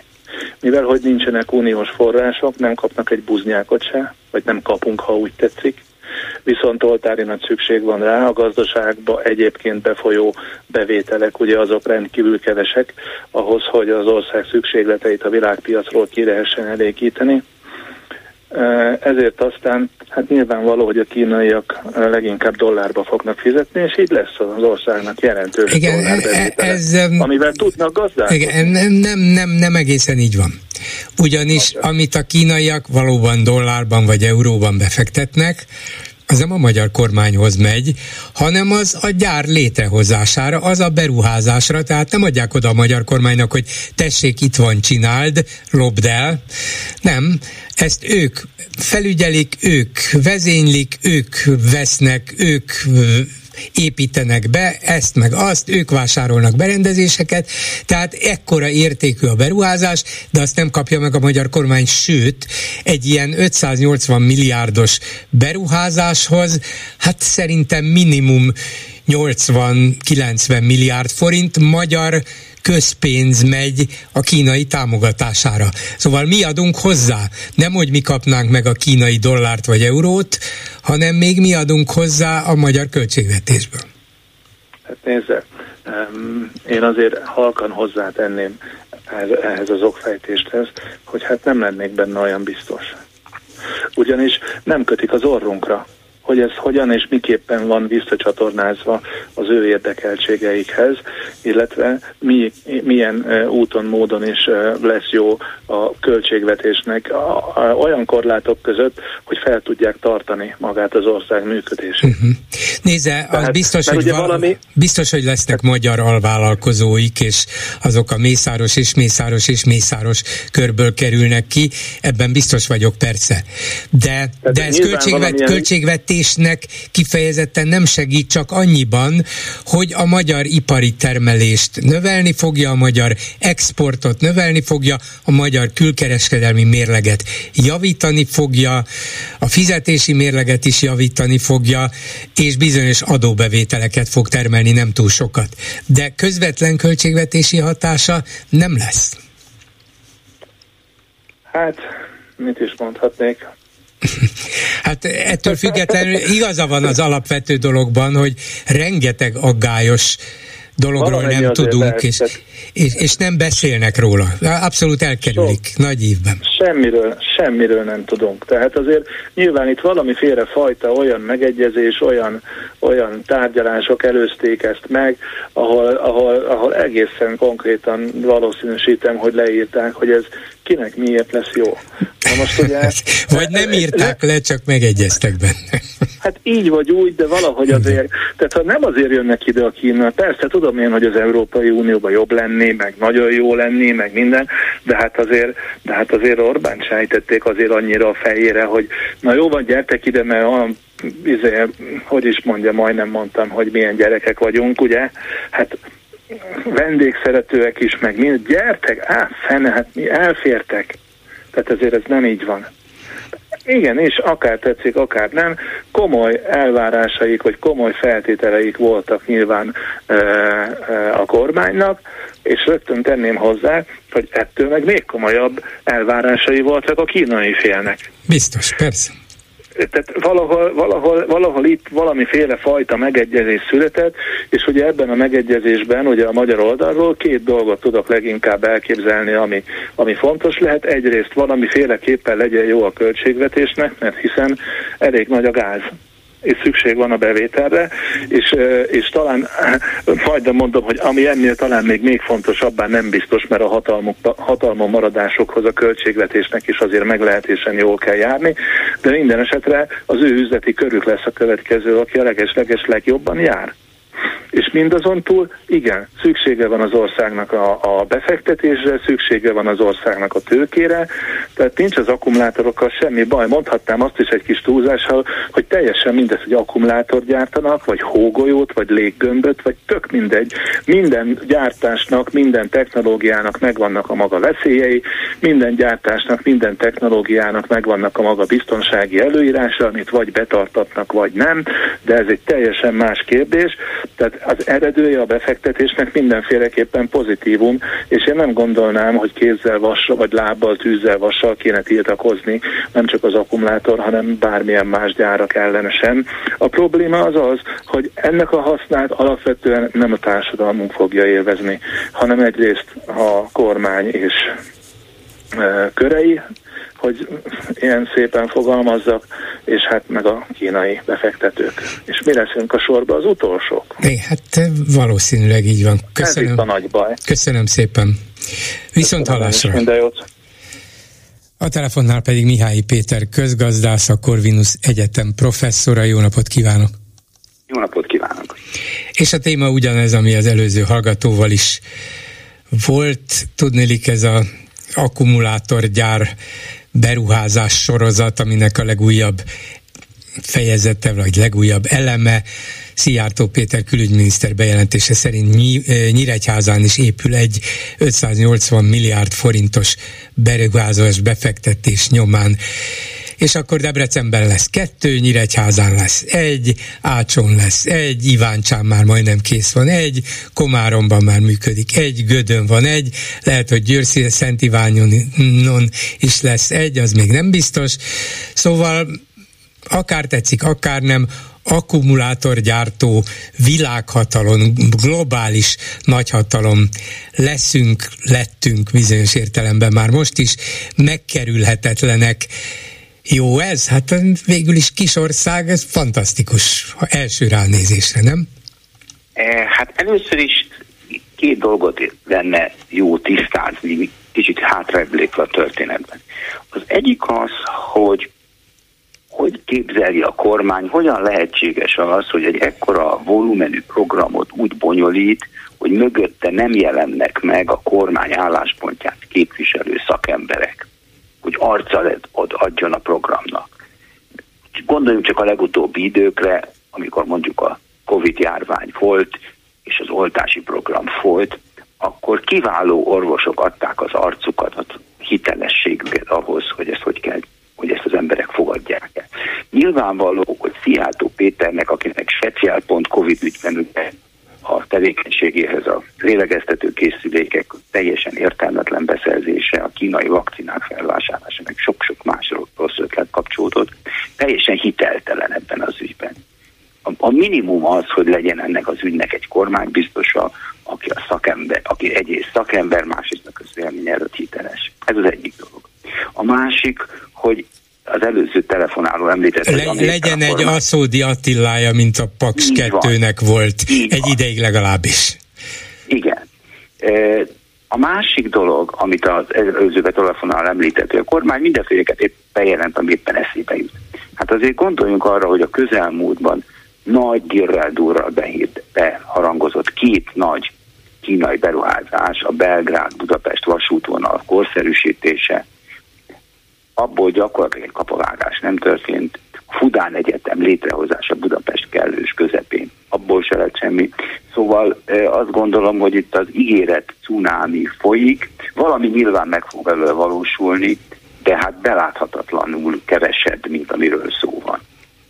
Szóval azt mondja, hogy ezek a nagyon konkrétnak hangzó bejelentések, ennyi százmilliárd, ennyi ezer milliárd, ekkor és ekkor hozzá kezdünk, ekkor és akkor ennyi lesz a termelése, ezek Hát persze semmi nem történik, hogyha egy év múlva, vagy kettő múlva nem, nem lesz gyár belőle, még csak meg se buknak tőle, de azt mondja, hogy ezt, ezt bátran így elengedik a világba, anélkül, hogy, hogy lenne mögötte valami betonbiztos megállapodás és kötelezettség? Hát én azt gondolom, hogy igen, mert ezek nagyon nehéz, nehezen letárgyalhat, ugye bonyolult szerződések, most hozhatjuk példának a Paks 2-t is, ott sem történt egy kapavágás sem. Tehát a kormány tirrel durral meghirdeti, aztán nem lesz az egészből sem. Uh-huh. Most nem akarom a dolgot elbagatelizálni, tehát pláne, hogy már működnek akkumulátorgyárak, de én azt gondolom, hogy az a volumen, amivel a kormány henceg, annak a nagyobbik része lufi. Akkor miért csinálják? Hát ettől nem leszünk itt boldogabbak Magyarországon, sőt, rá, még ellenzék is, ellenzés is van vele szemben. Igen, igen, de arra jöttek rá, hogy az ígéretek, a keleti nyitás, meg ehhez hasonló gondolatok a választók jelentős része, nem a többsége, de jelentős része számára jól hangzik, és valamennyit ebből még a külföld is elhisz és uh-huh. akkor nyugodtan lehet ígérgetni. Értem, és ez még gazdaságilag valamiféle biztosíték is arra, hogy hát jó, vannak itt gondok a magyar gazdasága, recesszió van, óriási költségvetési hiány van, a, a hitelminősítők is vakarják a fejüket, hogy mit csináljanak, az Európai Unió is beszól ezért meg azért, hát tessék, itt van nektek egy egész példátlan program, nyugodjatok meg. Így, valami ilyesmire gondolok én, a jelek ezt mutatják. Uh-huh. Most van két nagyon fontos kérdés, amiben én azt gondolom, hogy nincs különösebb ok az aggodalomra, ez pedig a környezetvédelmi problémák, amelyek nyilván léteznek és nehézségek. De miután ez egy olyan Európa szerte zajló kampány, hogy akkumulátorgyárakat építenek, nyilvánvaló, hogy Magyarország nem működhet más szabályokkal, mint a többi európai ország. Tehát Anglia, Németország, Franciaország, ahol szintén mind akkumulátorokat gyártanak, hiszen ezeket az akkumulátorokat exportálják, nem, nem a magyar gazdaságban kerül felhasználásra. Hát vagy legalábbis csak egy részük mondjuk a BMW-hez állítólag az egyik kínai akkumulátorgyártó fog majd ott helyben akkumulátorokat igen, gyártani. a BMW nem Magyarországon lesz eladva. Az igaz, igen, igen. Tehát e, nyilvánvaló, hogy az európai piacon való jelenlét a kínaiakat rá fogja kényszeríteni arra, hogy mindenütt nagyjából egységes szabályokat csináljanak, és hát az európai, mondjuk tételezzük föl az egyszerűség kedvéért ezt a BMW példát, hogyha a BMW-nek számára készülő akkumulátorok ö, környezetvédelmi ö, kritériumoknak csak fele részben felelnek meg, hát a, a BMW lesz az első illetve a BMW konkurenciája lesz az első, amelyik tiltakozik. Igen, Tehát ezt a BMW a... nem engedheti meg magának, és a többi sem. Tehát ez a környezetvédelmi problémák, ezek szerintem nem igazán súlyosak, ezt az Európai Unió le tudja rendezni, hogy uborkát is, meg autót is az európai szabványoknak megfelelően gyártunk, akkumulátorokat is úgy fogjuk gyártani, mert egyébként nem, lesz, nem, nem, fog, nem lesz eladható. De ettől még a magyar közvéleményt, az ott élőket meg kellene nyugtatni, nem csak üres szavakkal, hanem biztosítékokkal, tanulmányokkal, szakértői Hiteles véleményekkel. Igen, igen, igen. Mert azért azt, azt ne felejtsük el, hogy végső soron a közvélemény, ma saját magamat is beleértve, hit alapján dönt. Hát hiszen nem értünk se a vakcinákhoz, se a lélegeztetőkészülékekhez, se az akkumulátorokhoz. Tehát itt azon múlik a dolog a közvélemény számára, hogy hiteles arcok jelenítik-e meg a történetet. Most, ahol viszont nagyon nagy problémát látok, és ez nem csak pusztán elméleti lehetőség, hanem már a jelei a közvélemény számára is érzékelhető. Ez a vendégmunkás konstrukció, amit a kormány most kitalált, és az a képzet alakult ki, nem tudom, hogy ez számítások alapján mennyire reális, valószínűleg semennyire, hogy tudnélik a vendégmunkásokra az akkumulátorgyárak miatt van szükség.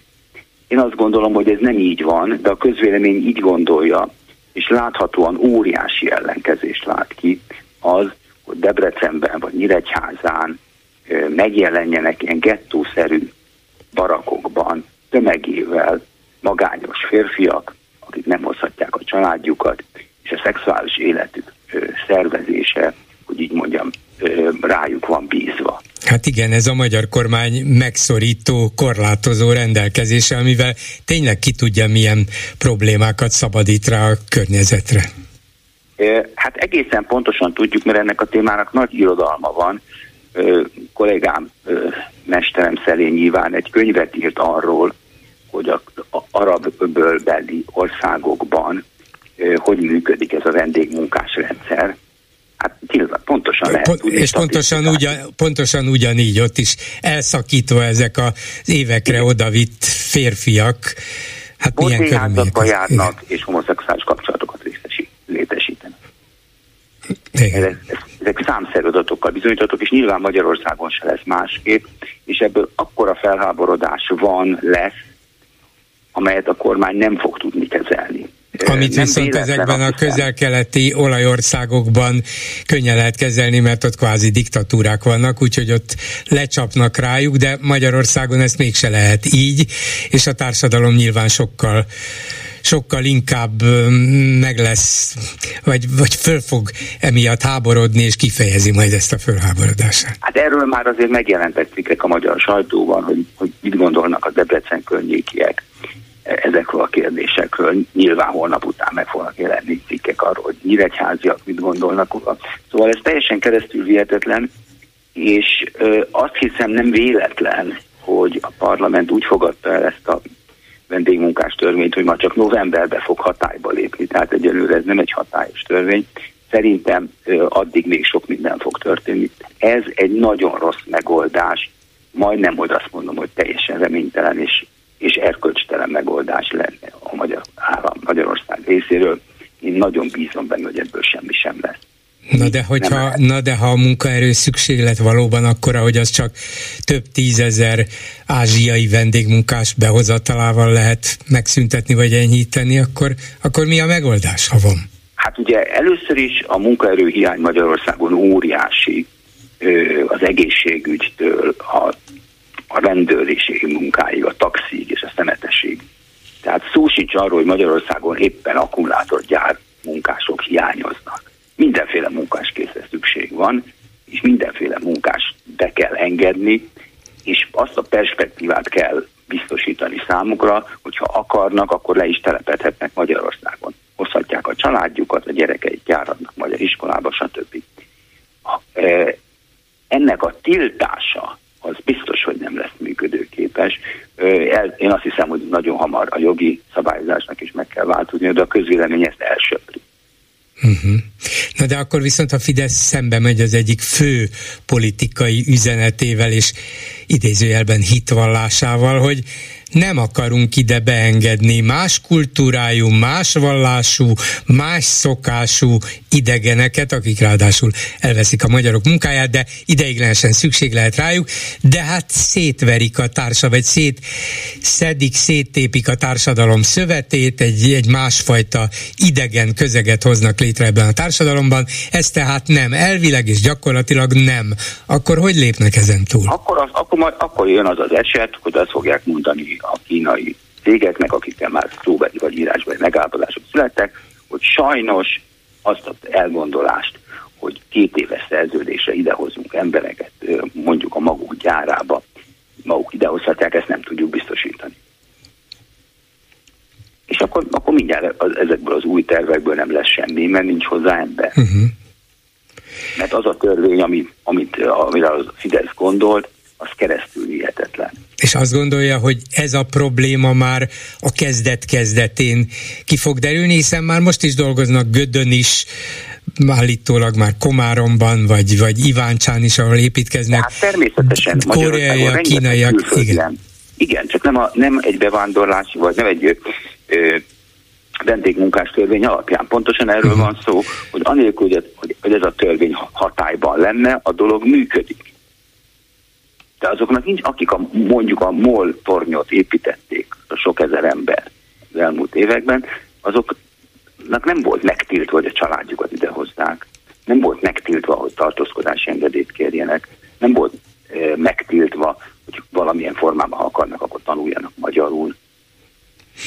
Igen, hát akkor lehet, hogy a, a Fidesz meghozza ezt a törvényt nagy zajjal, és aztán szép csendben majd gyakorlatban eltekint az alkalmazásától. Nem lehet, Így hogy van. ez a megoldás? De valószínűleg valami ilyesmi megoldás lesz, de akkor persze ennek a dolognak más ágazatokban is működni kell, és működjön is. Hát az egészségügyben például sok tízezernyi képzett és képzett, kevésbé képzett ápolónóra ellen szükség, akik speciál nők, és nagyon sok olyan ágazat van, ahol éppenséggel nem férfiakra, hanem nőkre van szükség. Úgyhogy hozzák csak magukkal a feleségüket, mert őnekik is lesz állásuk. Így van, így van, így van. Köszönöm szépen Mihály Péter közgazdász egyetemi tanárnak. Viszont hallásra. Viszont hallásra. Háló, jó napot kívánok! Tiszteltem, Volgár, jó napot kívánok, megpróbálok rövid lenni. Igazándiból először is egy tegnapi témához szerettem volna hozzászólni, de aztán közben meghallottam a a miniszterelnök, új, miniszterelnök újabb agymenését a labdarúgással kapcsolatban. És hát ön már, ön már nálam sokkal jobban hozzáértő emberekkel kitárgyalták, hogy tulajdonképpen miért, miért is tart ott klubszinten a magyar labdarúgás, ahol tart. Sok szót erre nem akarok vesztegetni, hiszen hogyha az akadémiák valóban olyan jól működnének, mint amennyire nem működnek jól, akkor azok a 16-17 éves srácok, akik, akiket kiszemelnek különböző nyugati klubok, mert látnak bennük tehetséget, azok akkor nem mennének el ebből az országból, és fejlesztenék tovább a képességeiket eh, azokban a klubokban. Ez nekünk valahol jó, mert hát ugye nyilván megtanulnak egy másik játékstílust, megtanulnak egy másik játékszemléletet, megtanulnak egy, egy, egy, egy, egy nyelvet, meg, megismernek egy másik közeget, de hogy mondjam, azok a fiatal srácok, akik itt nevelkednek, egyszerűen két nem tudnak bekerülni az első csapatok kereteibe, hiszen ugye megvesznek egy, egy külföldi játékost, és ebben most nem bonyolódjunk bele, hogy ez hogy működik Magyarországon. És nem elég jó a képzés, tehát nem kerülnek be ezekbe a keretekbe, mert nem elég jó ez az akadémiai képzés. Így van, így van, igen. Így, igen, igen, igen, igen, igen, igen. És most pillanatra elvonatkoztatva a labdarúgástól, ugyanez igaz a kézlabdára, és azzal a különbség, hogy most ugye az U, a, a U21-es világbajnokságon a, a magyar csapat ragyogóan szerepelt, ezüstérmet nyert. Most én kíváncsi leszek arra, hogy ezekből a srácokból hányan fognak a klubcsapataikban az első csapat keretéhez tartozni. Mert ugye ott is ugyanaz van, hogy megvásárolják a, a, a külföldi játékosokat. De én igazán nem erről szerettem volna beszélni, hanem tegnap ugye volt a, az egyik hír, hogy a Nemzetközi Olimpiai Bizottság negriálni akarja a Bélarusz és a, az orosz sportolók hát indulását. Hát nem, nem, nem ezt, hanem hogy a két ország indulását. Az a még nem eldöntött, hogy, igen, igen, hogy egyénileg oroszok és belaruszok indulhatnak-e. Mintha ma olvastam volna, hogy Ukrajna állítólag módosított, enyhített az álláspontján, és elfogadná, hogy, hogy egyénileg induljanak. Igen, igen, úgyhogy nem a, az ország... Igen, nem az országot képviselik. Igen, igen, igen, igen. Szóval én ebben egy, ezzel együtt nem értek egyet a álláspontjával, mert, mert miért kell büntetni azokat a sportolókat, akik tényleg felteszik a adott, adott esetben a, az egész fiatalságokat arra, hogy e, e, most jelenleg a Párizs olimpián jól szerepeljenek. Ugye ezt mi megtapasztaltuk annak idején 84-ben, amikor ugye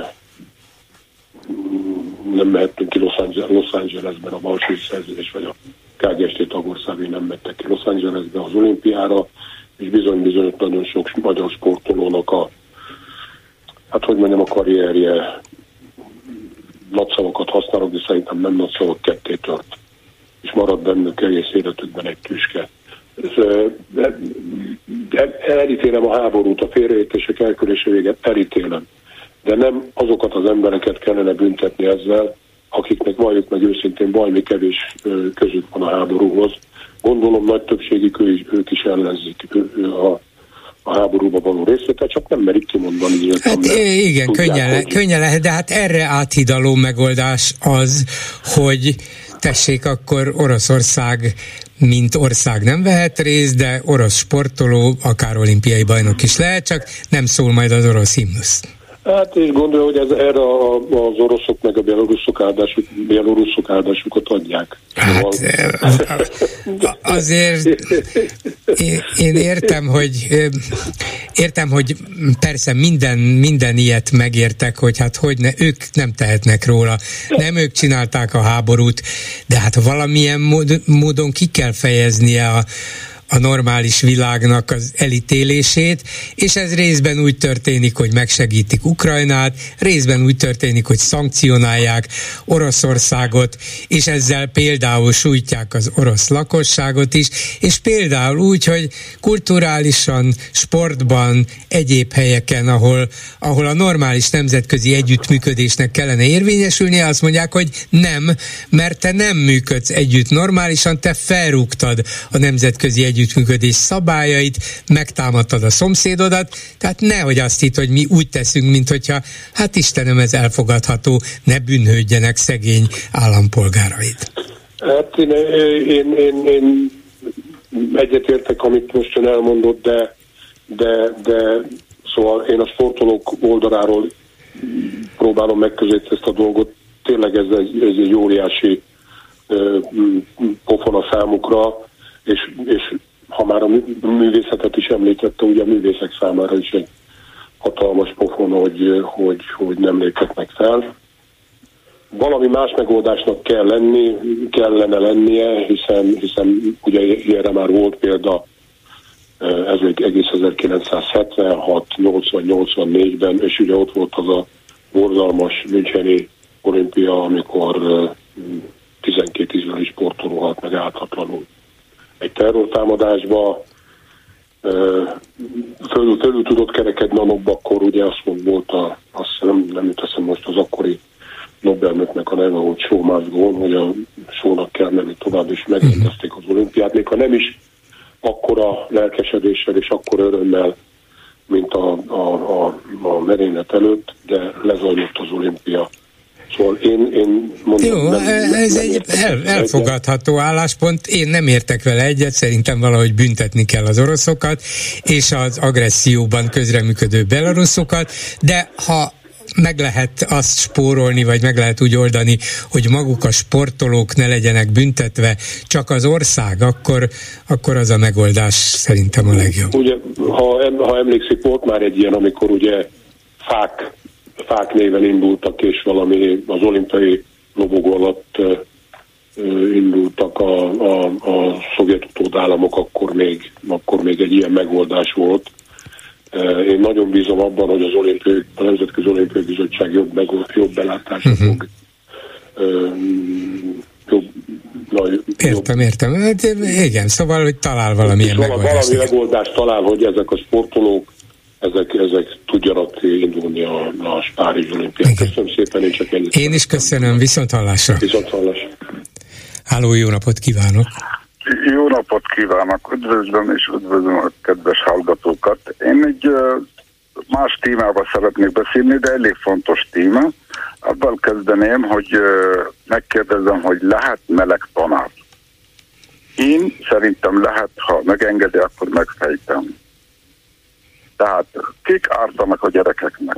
A hibás jellemű emberek, tehát az erőszakos, a bunkó, a, és sok minden van, az árt. Amikor elmennek tanítani, azt senki nem nézi meg. Tehát az egyik jó. A másik dolog, uh-huh. a gyerekek köztünk fognak felnőni. Tehát köztünk van a meleg, a buta, az okos, a hibuhonder, a mindenféle. Tehát ne olyan világra neveljük a gyereket, ami, ami nincs, hanem olyan világra, ami van. Tehát az, egyik dolog. A másik dolog, hogy uh, mikor férfi, mikor nő az ember. Tehát az embernek van neki jellemvonalásai. Szép, magas, uh, de most az a külső, inkább a természetet nézzünk. Tehát, hogy kedves, udvarias, erőszakos, gerinctelen, és így tovább. Aztán van saját magának önkébe, ami eltér ettől. Aztán van a környezetének van képe, ami lehet, hogy a ponttól is eltér. Aztán van a külső, van orra, kicsi, nagy, füle, szeme, fekete, fehér, kövér, alacsony, stb. Nagyon sok tulajdonság, mindegyiknek van tíz változata, hogy ólábú, vagy x-lábú, és így tovább. És a végén van egy nemiszer, aminek szintén van tíz változata, vagy nem tudom hány változata. Ha azt egy szakemberrel leírunk egy embernek a leírását, és kihagyjuk belőle a nemet, és azt odaadjuk, hogy szakembernek, hogy állapítsa meg, hogy most az ember férfi vagy nő. 20% hibával fogja eltalálni. Tehát, tehát ne, hogy ki a férfi, tehát nem csak a nemi szervről van szó, tehát nagyon sok mindentől függ a dolog. A másik dolog, az ember belül magáról tudja, hogy ő milyen. Kívülről senki nem láthatja.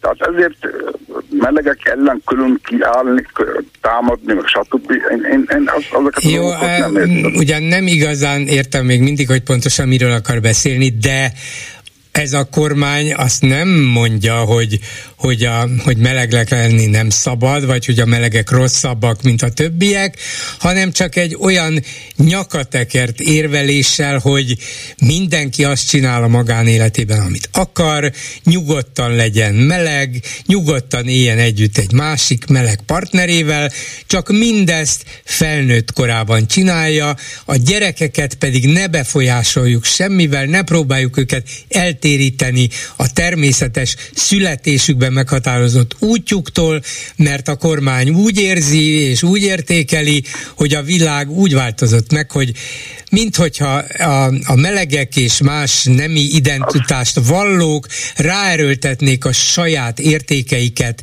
azokra az ártatlan gyerekekre, akik még nem látnak világosan, még nem dönthetnek a saját ügyeikben, és ez egy természet ellenes világot fog létrehozni. Tehát nem formálisan azt mondják, hogy mi nem vagyunk melegellenesek, csak azt szeretnénk, hogy a gyerekek életébe ne avatkozzanak benne, tehát ne, ne is beszéljenek róla, mert ez el eltérítheti őket a saját létüktől, vagy saját valóságuktól. De, de olyasmiről ne beszéljünk, ami létezik?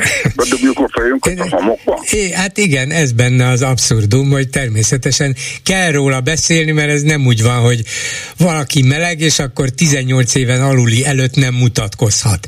Mert lényegében ezt várja el a kormány, hogy nem mutatkozzon a könyvesboltban az a könyv, nem mutatkozzon a tévében vagy a moziban 18 év alatt az a, az a film, és, és nem mutatkozzon az a meleg ember, mert a jelenlétével megzavarja a gyereket, ugye? Tulajdonképpen, de akkor, akkor is kicsit félreértett. Én eleve azt mondom, hogy meleg vagy nem meleg, az szóba se kell, hogy jöjjön. Egyetértek, persze, szóba se kellene, hogy jöjjön. Például az útlevélben régen írták, hogy fekete a szeme, milyen magas, fekete a haja, stb. Most nem írják azt, de odaírják, hogy férfi vagy nő. Jön a határó úr, megnézi az illető, aki előtte van, látja, szakállas valószínű, hogy férfi, ugye? A frizurába, a népból valószínű, hogy férfi. Miért kell, hogy szerepeljen az útlevőben, vagy férfi, vagy nő? Hát igen, már csak azért sem, mert ugye van, aki azt mondja, hogy én se férfi nem vagyok, se nő nem vagyok. Igen, de, de igen. egyébként az illetőnek Na de ez, ezt mondja, hogy azt mondja, van, azonos az okmányjal. Igen, igen, de az Fidesz meg azt mondja, hogy hát ez az, mi az, hogy se férfi, se nő? Hát felfordul a világ, és ők akarják felfordítani, ők akarják megmondani nekünk, hogy azt ezek a... most mondani, azt próbáltam most, most mondani, hogy a pontos definíció, hogy ki a férfi, ki a nő, nincs.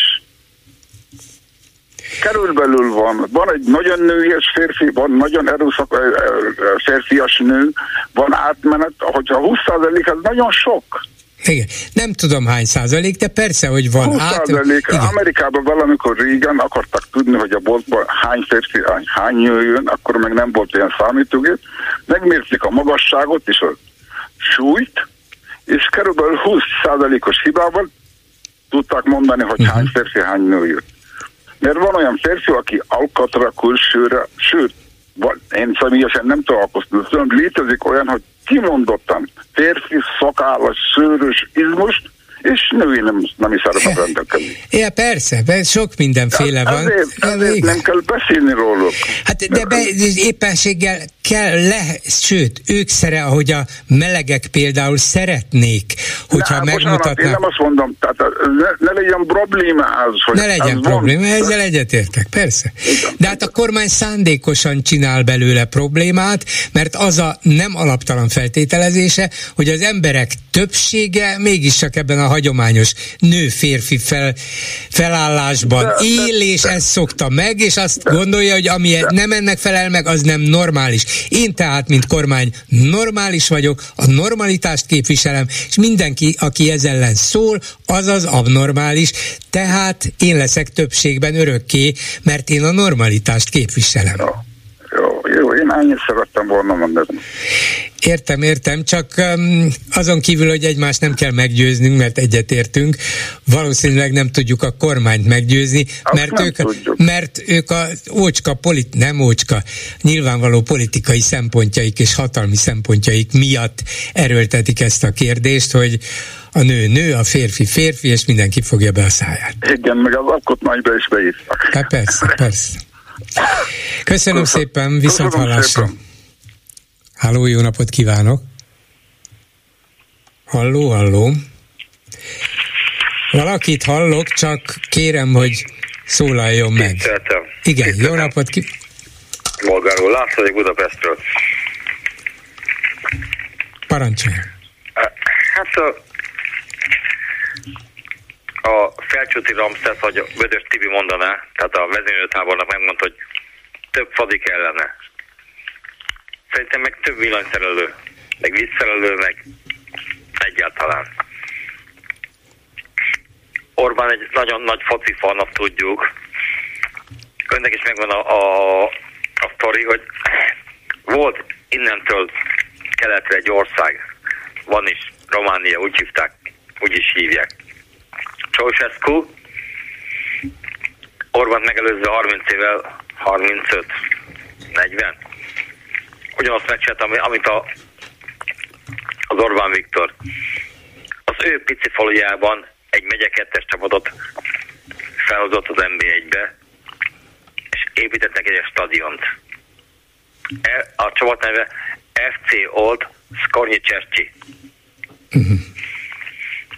Csajcs házas pár 89. december 20 nem tudom, hanyadikán, hát úgy végezte, hogy kellett,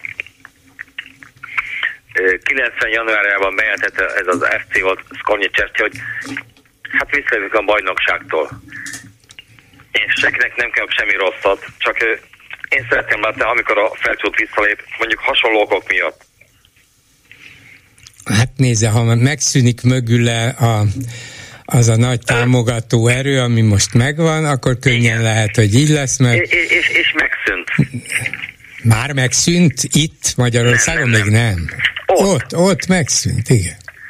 Hát másik, ez az akkumulátorgyárak. 5-6 éve volt ez a plakát kampány. Ide jött Magyarországra, nevezem magyarok munkáját, meg stb. Tajföldi vendégmunkások, meg, meg ez meg az egyáltalán. Nekem ez már necces, mint hogy a, az a MOL, MOL torony, ott is jöttek vendégmunkások, Hát Meg, vannak sok, sok helyen vendégmunkások valóban. Vegyi gyárakban, más helyeken, építkezéseken, de az az érdekes, amit Mihály professzor mondott, hogy ha ezzel az új rendelettel, ezzel az új rendelettel lényegében arra kényszerítik őket, hogy egyedül jöjjenek és itt eltöltsenek két évet, azzal hatalmas feszültséget fognak kelteni a környezetükben. Ha lesz, és, igen, és ha, igen, szóval nem lehet mert, őket ha nincs bezárni. Az akkor igen. Akkor keresünk asszonykát, igen. Igen, szóval, és ha bezárva élnek, akkor meg az lesz a probléma. Szóval ezt, ezt nem igen lehet fenntartani. Néhány hónapra biztos lehet, de két évre ilyet csinálni, az, az nem fog működni. Az gyilkosság. Na, akkor még, még egy dolog. Néztem a, a akik befektetnek ide, kínai cégek, ugye akkumulátorgyárak. Kína akkora ország, hogy, hogy húha. Tehát ott az a Wuhan, ahol elindult a, a Covid járvány, az egy 25 milliós, nem, bocs, Shanghai 25 milliós város. Város. Magyarország 10 milliós, 9,6, ha jól tudom. Kínának annyira fontos ez az akkumulátor dolog, Hát még nem otthon. Akkora ország van, van, van otthon, csak hát nyilván abból indulnak ki, hogy van egy nagy európai autógyártás, Európában Aha. kell gyártani hozzá az akkumulátort. Ez egyszerűbb és olcsóbb, mintha Kínából szállítanák teherhajókkal. Na jó, de ö, nem akarok vulgáris lenni. Hát a saját ez rukat tartsák otthon, a saját országukban Hát ez, ez nem egészen így megy, és, és mondom, épülnek Amerikában is, Angliában, Svédországban, Németországban.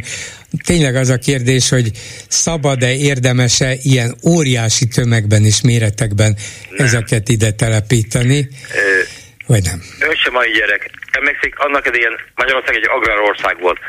Mi láttuk el nagyjából mindenkit is. Aztán jött az a Kopasz bácsi, legyünk a vas és acél országa, ugye? Hát most az akkumulátor most, most a... Köszi. De ez mindenkit... Arra is ráfaragunk, erre is ráfogunk.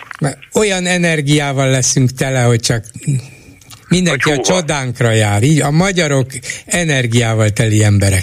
Ez lesz. Mindenki kap egy külön házi bejáratú akkumulátort. De december volt egy olyan vekerító. Hát most veker és elvezetik majd a, a csatornába akarják elvezetni a, a vizet. Nyilván ön is hallotta, nem? De persze. Nem már. Nem már. Hát majd a debreceniek megküzdenek ezzel, és jobb belátásra Aha. bírják a demokratikus kormányunkat, mert az hallgat a nép szavára, és ha egyszer a nép azt mondja nekik, hogy nem, akkor ők azt mondják, hogy na ezt majd meglátjuk, hogy mit mondanak. Köszönöm, köszönöm szépen, hogy hívott viszont hallásra. Tiszteltem, vissza. És a Facebook kommentelők mit írnak Lőrinc Csaba. Szia Gyuri, köszöntöm a hallgatókat. És előjáróban egy gondolat, ha Magyarországra jössz, nem veheted el az agysejtjeinket, azt a kettőt, ami van. Ó, hát azért mindenkinek több van. Én úgy gondolom, hogy egyiből gazdálkodunk, de kis túlzással persze. Az első komment. Gulyás Gergely bejelentéséhez. Mi az, hogy 60%-ban biztos az EU pénz? Az EU pénzek vagy 100%-ban jönnek, amennyiben a többség hozzájárul, de nem azonnal több hónapos átfutás mellett, vagy nem, 60%-os eredménynél nem jön a pénz össze-vissza beszélnek, na ez, a, ez, a biztos, ez az egy biztos, ez száz százalékig biztos, össze-vissza beszélnek. Aztán egy másik gondolat. Talán előhoznám, így a komment, az északi tengeren a holland-német partok előtt ég egy 3000 elektromos autóval megrakott hajó. Az elektromos tüzet nem tudják oltani. Litiumakuk gyulladtak ki. Ha ilyen lenne, hogyan oldaná meg a gyár, a magyar tűzoltóság, és hogyan fogják kezelni a gőzök, gázok által és súlyos mérgezéseket?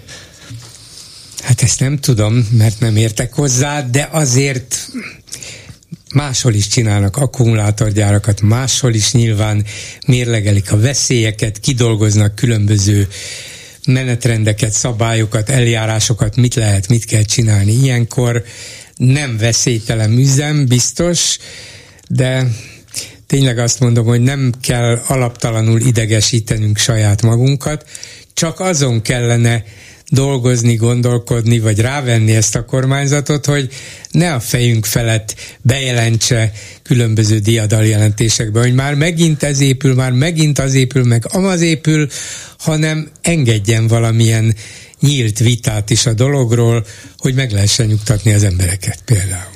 Aztán itt jön a következő probléma. Sokan és sokszor figyelmeztették Magyarországot és a többi környező autó összeszerelő országot, hogy nem jó az erős függés az autógyártástól. Erre mit csinálnak? Erős függést hoznak létre az akkumulátorgyártásból is. Hát ha egyszer ez a, az autógyártás a magyar ipar legdinamikusabban fejlődő ága, akkor valószínűleg nincs igazán sok választási lehetőségű hát kevésbé komolyabb komment. Miért van az az érzésem, hogy pont akkor emelkedik a vízára, amikor ide települnek az akugyárak? Ezt is velünk fizettetik ki? Nem, ennek meg az az oka, hogy tíz éve nem engedték emelni a vízárát, mert annyira szerették az ő népüket, hogy se elektromos energia, se gáz, se víz, és akkor mindenki azt mondta, hogy tehát ez így lesz egy örök életre, már akkor is mondta néhány szakértő, meg bezzeg ember, hogy hát ez nem tartható fenn sokáig, ennek nagyon súlyos következményei lenne, lesznek, hát most itt vannak a súlyos következmények, és még jönni is fognak egy pár beszédre is figyelmes lettem. Kérnénk egy akugyárat a Balaton mellé is. Víz van. Valaki zárójelbe odaírta, hogy lölő. A válasz rá, nem adunk ötleteket, ingyen meg aztán főleg nem. Hát először is az ő területeikre, most már elég sok ingatlanuk van, oda lehet ingatlangyárat, és tényleg a Balatonunkból használjanak fel annyi víz. Nem, nem, nem, tényleg nem. Aztán kormányinfo. Elküldtük az igazságügyi csomagot és a számlákat Brüsszelbe, mondja a kommentelő. Amit megjön a pénz, a focisták megkapják a fizetésüket. Tényleg. Az, és akkor még egy kérdés volt. Nem az a baj, hogy nincs elég pénzt felszámolni a szegénységet, hanem hogy Orbánt nem lehet ennyiből jól lakatni. Én sokkal inkább megfordítanám a kérdést. Minek akarjuk mindenáron jól lakatni Orbánt, mielőtt a felszámolnánk a szegénységet? Mi lesz, ha éhes? Hmm, igen, ennyi lett volna a komment. Köszönöm szépen, és akkor még egy hallgató a vonalban. Jó napot kívánok! Tiszteletem, bolgár úr, igazán kevés időnk maradt. Legszívesebben beszélgettem volna önnel a Demeter Szilárd, úgy hívják Szilárdnak hívják. Na, mit mond? Gergő, mit mondott? Jókedvű fotójáról biztos tetszett látni, de erre már egész biztos nincs idő, ha megengedi az olimpiáról három gondolatot. Ha jól vagyok értesülve, és a legenda része, hogy az ókorban az olimpiai idején a háború, nem volt háború, megszüntetik a háborúkat. Hát Ugye akkor, ez, akkor így volt, igen, igen, igen. De, de itt most a háborúk szüntetik meg Európában a, az olimpiákat, mert amikor háborúk voltak, nem voltak olimpiák. Igen, igen, igen. Ehhez tartozik még szintén, hogy a doping miatt az oroszok már most sem címerrel és himnusszal vehettek részt az olimpiákon, hanem ugyanolyan státuszban, amit az, az a hallgató, aki, van, aki igen. mesélt, hogy, hogy címer nélkül. Harmadrészt pedig, és ez a legfontosabb, azért sem volna szabad engedni, hogy ne ugyanúgy élhessenek vissza vele, mint a németek Berlinben 1936-ban, vagy mi Helsinki-ben 1952-ben a legsikeresebb olimpián, hiszen az olimpiai nyeremény, az olimpiai aranyérem az egyféle igazolás, hogy jól mennek otthon a dolgok. Így van, hát az a, a nemzeti siker, a, a nemzeti büszkeség, lám az oroszok, még talán ők nyerik a legtöbb aranyérmet is, hát micsoda, micsoda disznóság hát volna igen, ez, hogyha ilyen. Ugye? vagy ugráló gumiasztal, vagy gumiasztalon nyert olimpiai aranyérem, de abszolút alkalmas arra, hogy, hogy, hogy a nemzeti dicsőséget fölemelje. Helyesen döntött a NOP, hogy nem engedi, csak ezt szeretném volna mondani.